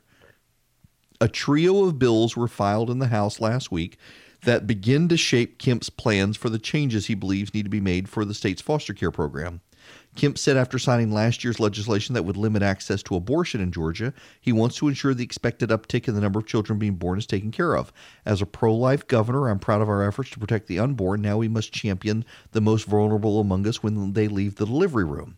So there are three bills. House Bill 912 would allow foster parents to leave children in their care with a babysitter for up to three days without having to get approval from DFACS. Current law uh, limits it to, to two days. So foster parents right now in Georgia can leave a babysitter in charge of their kids for two days. Under House Bill 912, it would be three days. And then there's House Bill 913. It would drop the age for adoptive parents from 25 to 21. Then there's House Bill 911, which would make it illegal for a foster parent to engage in a sexual activity with those in their care, closing a loophole the legislation sponsor says exists once a child in foster care turns 16. Now, that's a bizarre one. I had no idea. Did you know that um, that that you're, you're allowed to have sexual relations with a child as long as they're consensual with a kid? This is just bizarre, bizarre, bizarre. Rymid uh, Kamzi with the National Youth Advocacy Program says the biggest challenge is the low daily payments, but he welcomes the other changes. Said the goal of the legislation is to build up changes made to the state's adoptive system in 2018. That legislation was focused on reducing adoption waiting times, legalizing the reimbursement of birth mothers for their expenses in private adoption, banning middlemen who profit from arranging adoptions, and simplifying out of state adoptions. Um, this is good. This is positive. And my understanding is that the Speaker of the House has really hit the brakes on everything. Uh, essentially scuttling the governor's agenda because they're feuding. Maybe that will change when it comes to this because there's some popular popular consent here. But waiting in the wings of all of this is Marty Harbin's adoption bill in the state senate, and it's uh, being couched as a religious liberty measure for foster care. And and the uh, I believe it was the ADF, the Anti Defamation League. I think it was them came out yesterday and said if Marty Harbin's legislation passed, it would make it harder to adopt kids in the state. It would it would reduce the number of adoption agencies. That's garbage. Uh, and let me explain this to you. And I may ruffle some feathers here. I don't intend to, but I may kids in foster care in the foster system, particularly those who are in state facilities or being passed from family to family, have a much higher rate of sexual abuse against them. They have much higher rates of crime, much lower rates of literacy, much lower rates of graduation. Uh, only 11% of them wind up graduating from high school, I believe, or, or graduate at, at uh, acceptable reading levels. Again, being in foster care in the state is is not a good thing. And honestly, it, it's across the country. It's not just here in Georgia. Foster care is not a good system. Kids would rather be with their their birth parents if they can, and if they can't, be in a loving home. And there just aren't enough people to help. And so there are state institutions, state orphanages, where kids are placed who can't, who aren't in foster care, who have problems or otherwise. It's not a good system, and the numbers have been growing. If tomorrow an adoption agency started in Georgia and it specialized in placing kids in foster care into the homes of gay families, I would support it. In other words, if, if an adoption agency started tomorrow and it specialized in putting kids into same sex households, I think that would be a good idea. And I know if you, like me, are a Christian and, and you uh, believe in the inerrancy of Scripture and the Word of God, and, and you recognize that sin is sin, uh, what you're essentially saying is you're putting kids in a household um, that is full of people living in sin. But guess what? You live in sin too. You are openly a sinner as well. If you believe in Christian orthodoxy, we all fall short of the glory of God. We're, we're all sinners whether you're in a gay household or not. And, and you, if you're in a if you're in a heterosexual household, there's no guarantee that that heterosexual household is Christian or going to church. I I am in favor of, and I, I'm aware of one adoption agency in the state that specializes in placing kids in Muslim households, and I'm okay with that too. Uh, if you're a Muslim family, you want to adopt a child, you're going to raise that child as a Muslim. I'm okay with that and you can complain all you want about uh, well what about the, the the spirit of the child what about the soul of the child you're you're introducing them to a false god if you believe that or or or in a secular household no god at all okay they're they're not doing that in a state run facility they're most likely not doing that in a lot of foster care families. They're just being passed from family to family uh, back into an orphanage. That they're not getting their soul nourished there either. A lot of people opposed to these ideas who themselves don't want to be foster families and do what they think is right for the kids. Listen, if, if there's an adoption agency that opens tomorrow and, and only gay couples can use this adoption agency, I'm in favor of it. It's one more agency in Georgia to help get kids out of the system. There's a Muslim agency in town. I am I am totally I shouldn't say in town in, in the state. I am totally in favor of them operating. One more agency to get people out. But of course, that's not what we're dealing with in the state right now. In the state right now, while there is one agency that specializes in Muslim placement, and there are no agencies that specialize in gay placement, there are a multitude of state adoption agencies that specialize in Christian adoption. And I shouldn't say state, they're private adoption agencies in the state of Georgia, but they collaborate with the state to place kids into loving homes, and many of them have faith based criteria for those families. So, for example, there's a Catholic charity that will place kids in two parent heterosexual nuclear households. There are a number of Protestant Christian adoption agencies. I'm familiar with several of them, and they want to find um, good Christian families. Some of them will allow kids to go into a single household so long as the, the person's a professing Christian. Some of them require a two parent heterosexual nuclear household that uh, has a has a, a statement of, of how they came to the Lord and I'm okay with them operating in the same way I'm okay with a, an adoption agency that specializes in, in placement in same sex families. I'm okay with uh, they're an adoption being an adoption agency placing kids in a, in a heterosexual household where they go to church on Sunday. I'm okay with it. The more agencies we have to get kids out of institutionalized living, the better off we will be. The better off we will be because uh, the kids who live in a in a family, a loving family, who get placed in a family, they have better education rates, they have better uh, grade retention rates, better literacy rates, better healthcare rates, uh, less likely to fall into crime and drugs. Eh, get, get them out of the institutions into loving families. Whether that family is, is straight or gay or Muslim or Christian or Jewish or, or secular, doesn't matter to me.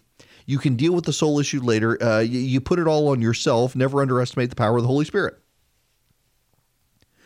But there's a problem now, is there not? Because around the country, what we're seeing is uh, progressive activists who are intent on shutting down faith based adoption agencies.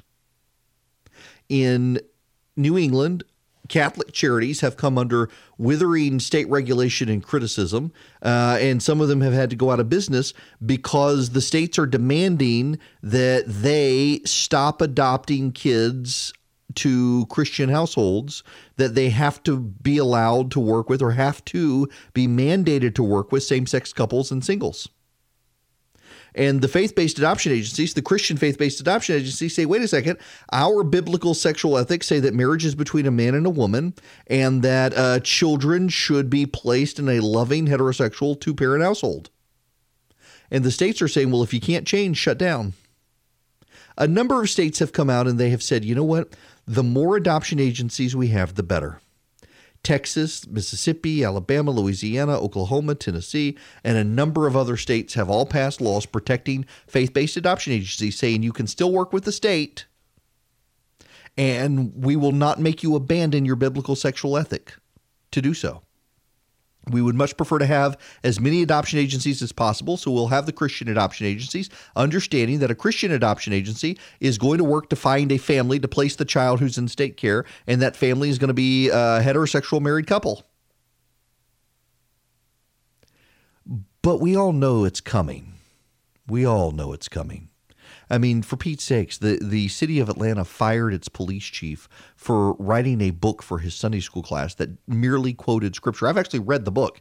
Uh, Kelvin Cochran wrote a book for his Sunday school class. Who told you you were naked? Uh, it was it's about sin and and living a godly life. It was directed to younger black men, and it quoted First Corinthians that homosexuality is and adultery are sins that men and women are made for each other. Men are not made for men, and women are not made for women. Men are made for women, women are made for men, and that's the way God created it, and that's the way we need to live our lives. And we need to get married, and we need to have kids, and we need to not sleep around. We need to live godly lives. And they fired him a year after writing that book because a lesbian fire chief or lesbian fire captain who was offended by it a year after it came out complained, and they fired Kelvin Cochran. The city ultimately settled with him. They'd given him permission to write the book and then fired him for writing it. Christian adoption agencies are going to be targeted in Georgia. It's only a matter of time. So Marty Harbin has legislation similar to Texas and Oklahoma and Tennessee that would protect faith-based adoption agencies. And, and, you know the spin coming out of the the alphabet gang is that if this legislation passed, it would reduce the number of avenues for kids to be adopted. Now, all it does is protect the status quo. Right now in Georgia, there are faith based adoption agencies where if you are not a, a Christian, you cannot go to adopt a child.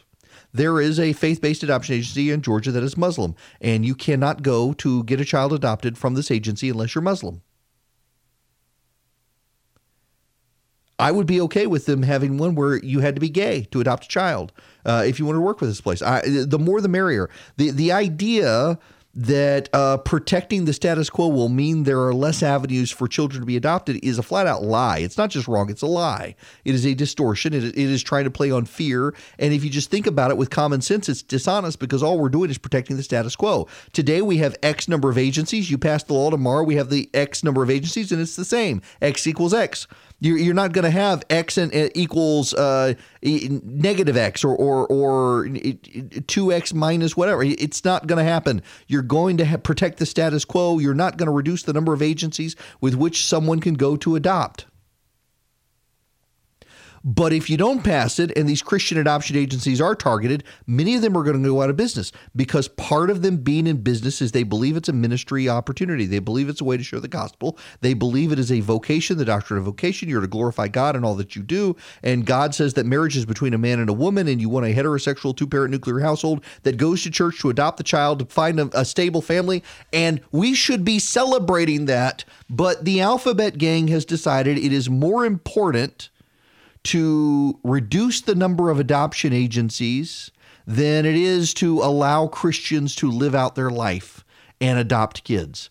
The, the alphabet gang is so worried that a child might be adopted into a Christian household and go find out that God thinks homosexuality is a sin in church, um, then they, they want to shut them down and I think they should be protected. I think a gay adoption agency should be protected, a Muslim one should be protected, a Christian one should be protected, a secular one should be protected. I think we should have as many legitimate, good adoption agencies in this state as possible.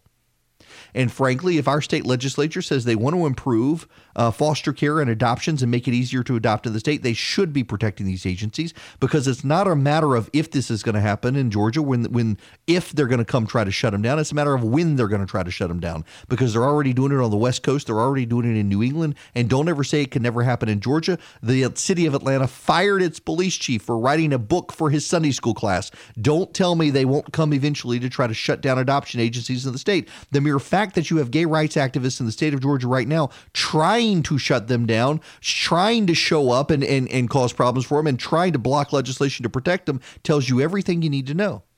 Good for Marty Harbin from Tyrone, Georgia. He's a state senator trying to pass this legislation. And shame on our legislature for not recognizing we should have as many avenues as possible to adopt kids, and that includes faith based adoption agency. You know, eh, so I mentioned if you weren't here in the first hour, I mentioned the the problem of the expert in our society now. They've cried wolf for so long on so many things, people don't take them seriously. Uh, and uh, we see this whether it's it's climate change or whether it's it's the presidency, you name it. We have Western elite in in this country and others. They scream bloody murder about all sorts of things. Those things don't come to pass, and over time, you just can't take them seriously on anything anymore. There's a great example of this. Jonah Goldberg is is highlighting this on Twitter right now. It is a story from Bloomberg Asia. I will read you the tweet from Bloomberg Asia. Kim Jong un dreamed of turning North Korea into a skiing paradise. Now those plans are melting away due to climate change. Yep, as as Jonah accurately notes, were it not for climate change, the homicidal cult leader of an impoverished pariah state would totally have nailed his plan to create a posh ski resort. See, I, am sorry, but when when I hear stories like this, I think, how can anybody take climate change seriously? How how can anybody take any of this stuff seriously?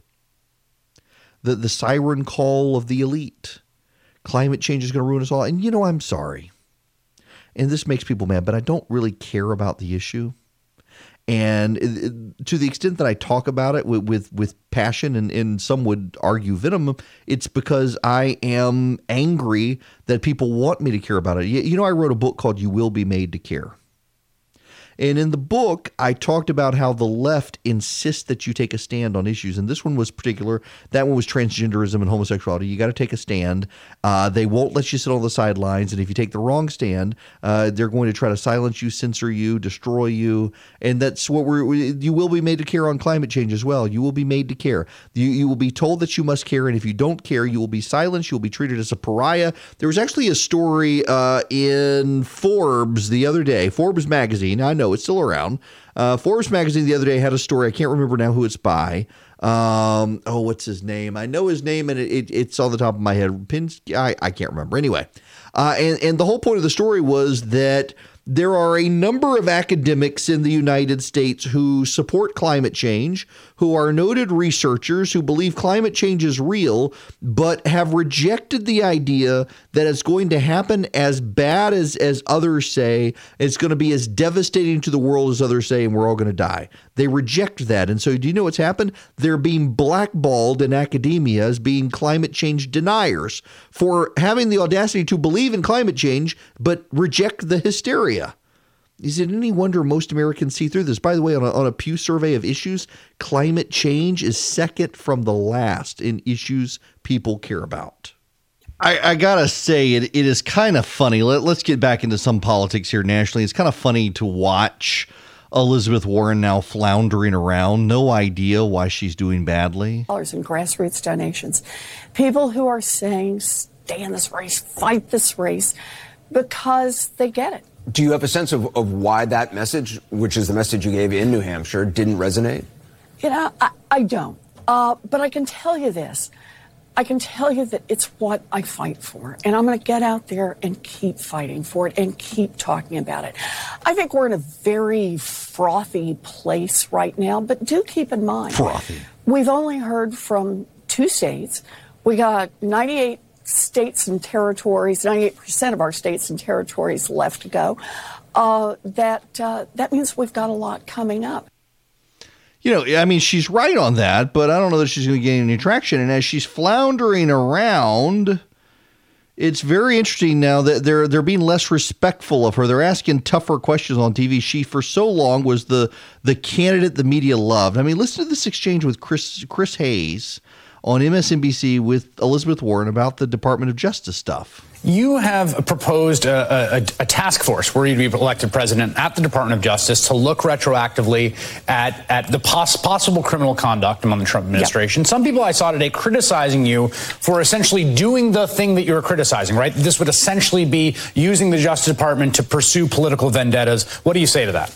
Uh, there's there's no reason to, to answer to let her answer. I mean, she denies it, of course. She tries to come up with a way, but it's just it's fascinating to watch. And then you've now got uh, Charlemagne the God, a very very influential uh, on YouTube and, and the like within the black community, and he's on CNN. I want to play this exchange on CNN with him. Uh, because increasingly Bloomberg is going to have to have to deal with this stuff uh, when it comes to race relations and what he's done for the black community. And now, the reason I do this, there is a report. It just dropped on the wire.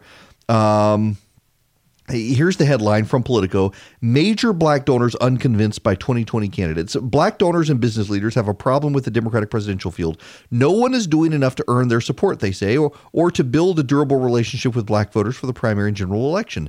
These concerns have spilled out in awkward exchanges in recent weeks as a 2020 Democrat courted black donors in New York City. It's a community that threw significant support to Kamala Harris and Cory Booker before they dropped out of the presidential race. And while a large number of them have ties to former President Barack Obama, many remain unconvinced by Joe Biden. But none of the alternatives, particularly Pete Buttigieg, have gained much traction either. According to interviews with 10 prominent donors and operatives, the situation is sparking anxiety because the donors are increasingly concerned the tepid outreach they've experienced from the campaigns shows the candidates are unprepared to motivate black voters, an essential piece of the Democratic base the party nominee will need to defeat President Donald Trump. They find Buttigieg's stumbles over policing in his hometown troubling, and they say he has trouble relating on an emotional level. Mike Bloomberg has a damning legacy to overcome on stop and frisk policies, even as he reaches out to the black community and puts forward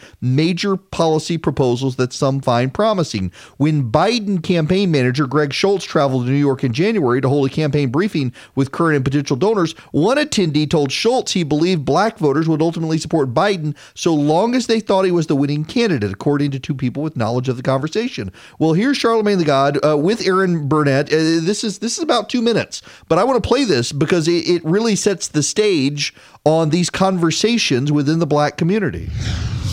Tonight, Joe Biden reassuring supporters that his campaign is still on track after fourth and fifth place finishes in Iowa and New Hampshire. Biden telling donors in a conference call today that his campaign will gain ground once black and Latino voters have had their say in Nevada and South Carolina. Out front now, Charlemagne the God, host of the radio show The Breakfast Club. It's been a must stop for candidates on the campaign trail. And also, you are a South Carolina native. Yep. As you were saying, you were just there. You're going down again this weekend. Yep. So Joe Biden is telling, uh, gets on the phone today with donors and says, look, don't worry, we're in a good position. We're going to turn things around once black voters have had their say uh, in South Carolina, right? Mm-hmm. I mean, he keeps talking about South Carolina. Do you think he's right?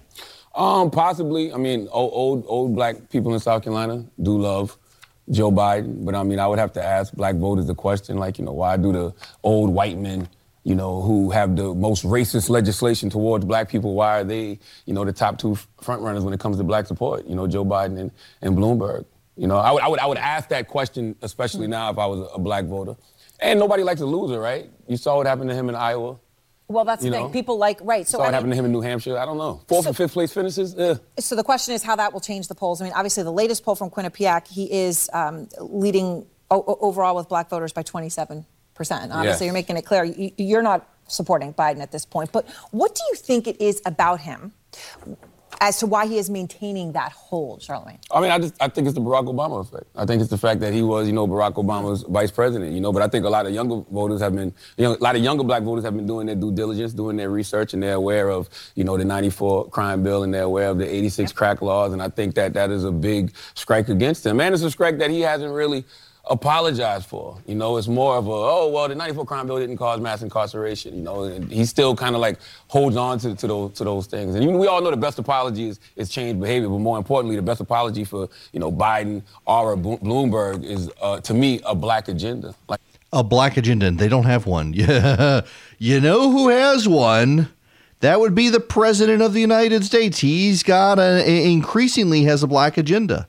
Now, you may not like me saying that, but you can't deny it. The president is out doing his best, trying to to woo black voters. I want to go back again. I played this earlier. Let me find these clips. This is from um, November.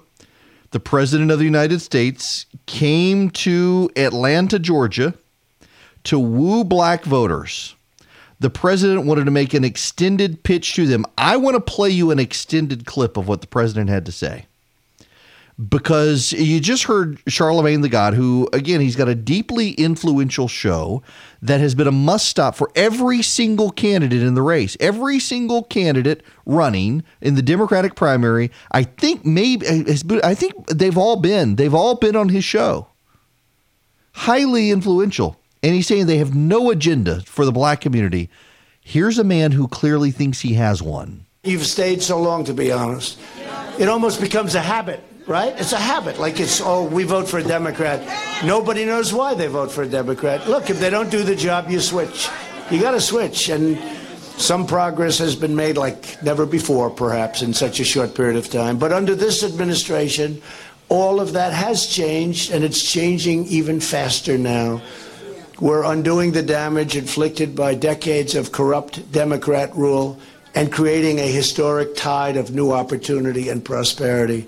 We've done more for African Americans in three years than the broken Washington establishment has done in more than 30 years.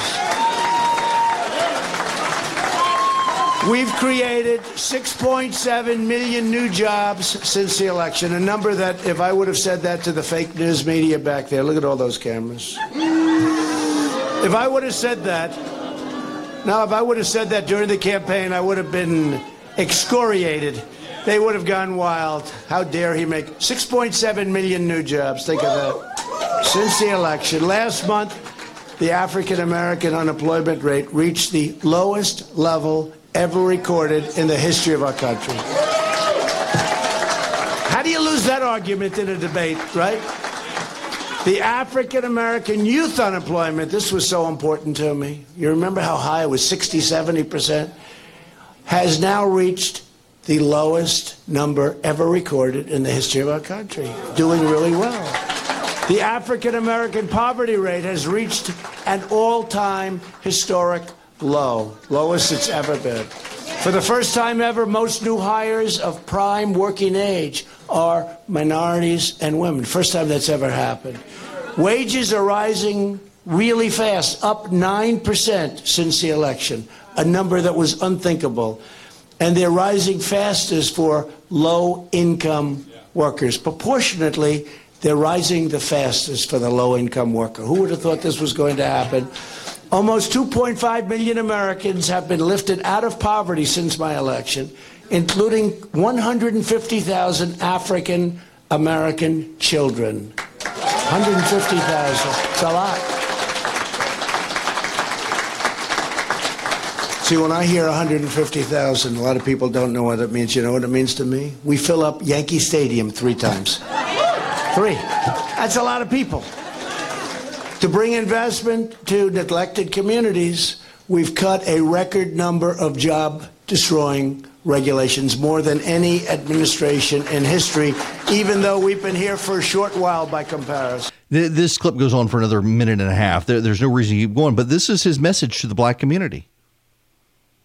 And it, the rest of them don't. Now, listen, I realize a lot of you out there and I used to be this way, so I, I understand it. A lot of you out there are thinking, well, why, why do we need a a an agenda for the black community. We don't have a white agenda.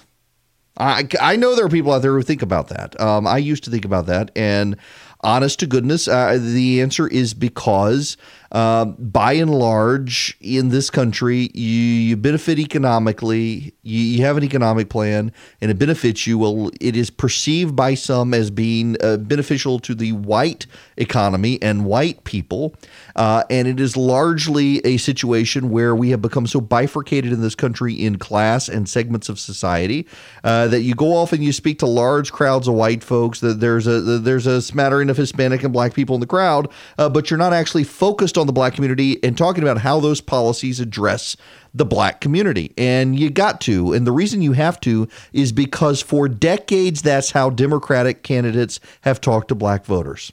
And if you want to make real inroads into the black community, you're going to have to engage at their level on their terms of debate.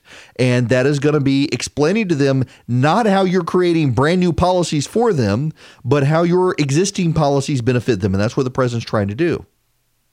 And you don't need a per se black agenda. What you do need is an agenda that you can go to and talk to the black community and explain that based on their experiences in life, that agenda is going to work for them too. And Republicans have been very bad about doing that. Uh, and then you've got the president contrast with Mike Bloomberg. This audio, the opposition file, just coming out. This is from 2013. Again, this stuff's been sitting out there, and now it's starting to drip, drip, drip, drip, drip out. And I believe a lot of this stuff is coming from Democrats, not Republicans. Here's Bloomberg. For them to do this is just such an outright disgrace. How they can look themselves in a mirror knowing they are hurting deliberately the life expectancy and the quality of life for the people that they're supposed to serve. Health officials argue the ban is reasonable and needed to fight the uh, country's growing obesity problem. It is set to take effect in March. I didn't tell you what that was intentionally because I wanted you to hear Bloomberg himself. Listen to it again. I'm playing the entire news clip. This is this is a news clip from New York. Yeah, I, I will tell you what it's about, but you got to listen one more time to Bloomberg. He's talking now. I'll tell you the second time. He's talking about the NAACP. The NAACP, that's who Bloomberg is talking about. For them to do this is just such an outright disgrace. How they can look themselves in a mirror knowing they are hurting deliberately the life expectancy and the quality of life for the people that they're supposed to serve. They're hurting the life expectancy and the quality of life of the people who are hurt the most by this. Do you know what he's talking about? Why is he blasting the NAACP? Because they opposed his big gulp ban. Remember, Bloomberg attempted a ban on large soft drinks. You're not allowed to have unlimited refills, and you're not allowed to have giant big gulps. And Bloomberg attacked the NAACP for opposing it. Why? Because in Bloomberg's interest, they were hurting the people they were there to serve. They were the hurting the people most hurt by the big gulp. In other words, black people were drinking too many big gulps, and Bloomberg was going to ban them to save the lives of black people. That doesn't really translate well. And that's part of Bloomberg's problem that his campaign needs to understand they've got to overcome. And that is that he doesn't talk like he relates to normal people. He doesn't. And if we could make a local point here, Kelly Loeffler, you, you notice she hadn't done any big media tours yet? Our, our newest senator in Georgia, she hadn't done any major media tours. She's done some, but she hasn't done a lot. And you know why? Because she's not ready for prime time. And I don't mean that disparagingly. And I think people on, on our on our campaign would would acknowledge that she needs to find a way to connect to your average voter out there in a way that relates to them. And she now lives a lifestyle like Bloomberg that doesn't necessarily translate to relatability. Bloomberg doesn't either. But Bloomberg thinks he relates. At least the Loeffler team is smart enough to realize that she needs to reconnect to her farmer roots and to be able to talk about stuff in ways that relates to people, as opposed to Bloomberg, who he's blasted the NAACP for opposing the big gulp. And now today his relatability factor is that his housekeeper loses intentionally at games of Scrabble so his mother feels like she wins. That that's how he's relating to people on the campaign trail today. He actually did that this morning. How is any of this stuff relatable? Okay, um I, I need to I need to get to this story that's beginning to circulate. Uh, so uh, Hope Hicks is coming back to the White House. She's going to go work with Jared Kushner, not in the communications office. When she was there the last time, she was the communications director. Maggie Haberman of the New York Times, who's a great reporter, but I, I think is kind of no, another one of the reporters kind of broken by the president, I guess. Uh, she says what's happening today is part of Kushner consolidating power. This all further weakens Mulvaney and is part of Trump's post impeachment, pre impeachment effort to make over the government in his image. Uh, Johnny McEntee, uh, the aide removed by John Kelly over security clearance issues, who recently returned to the West Wing, is expected to take over the office uh, that oversees presidential personnel appointments. Can you blame the president for this, given the number of people?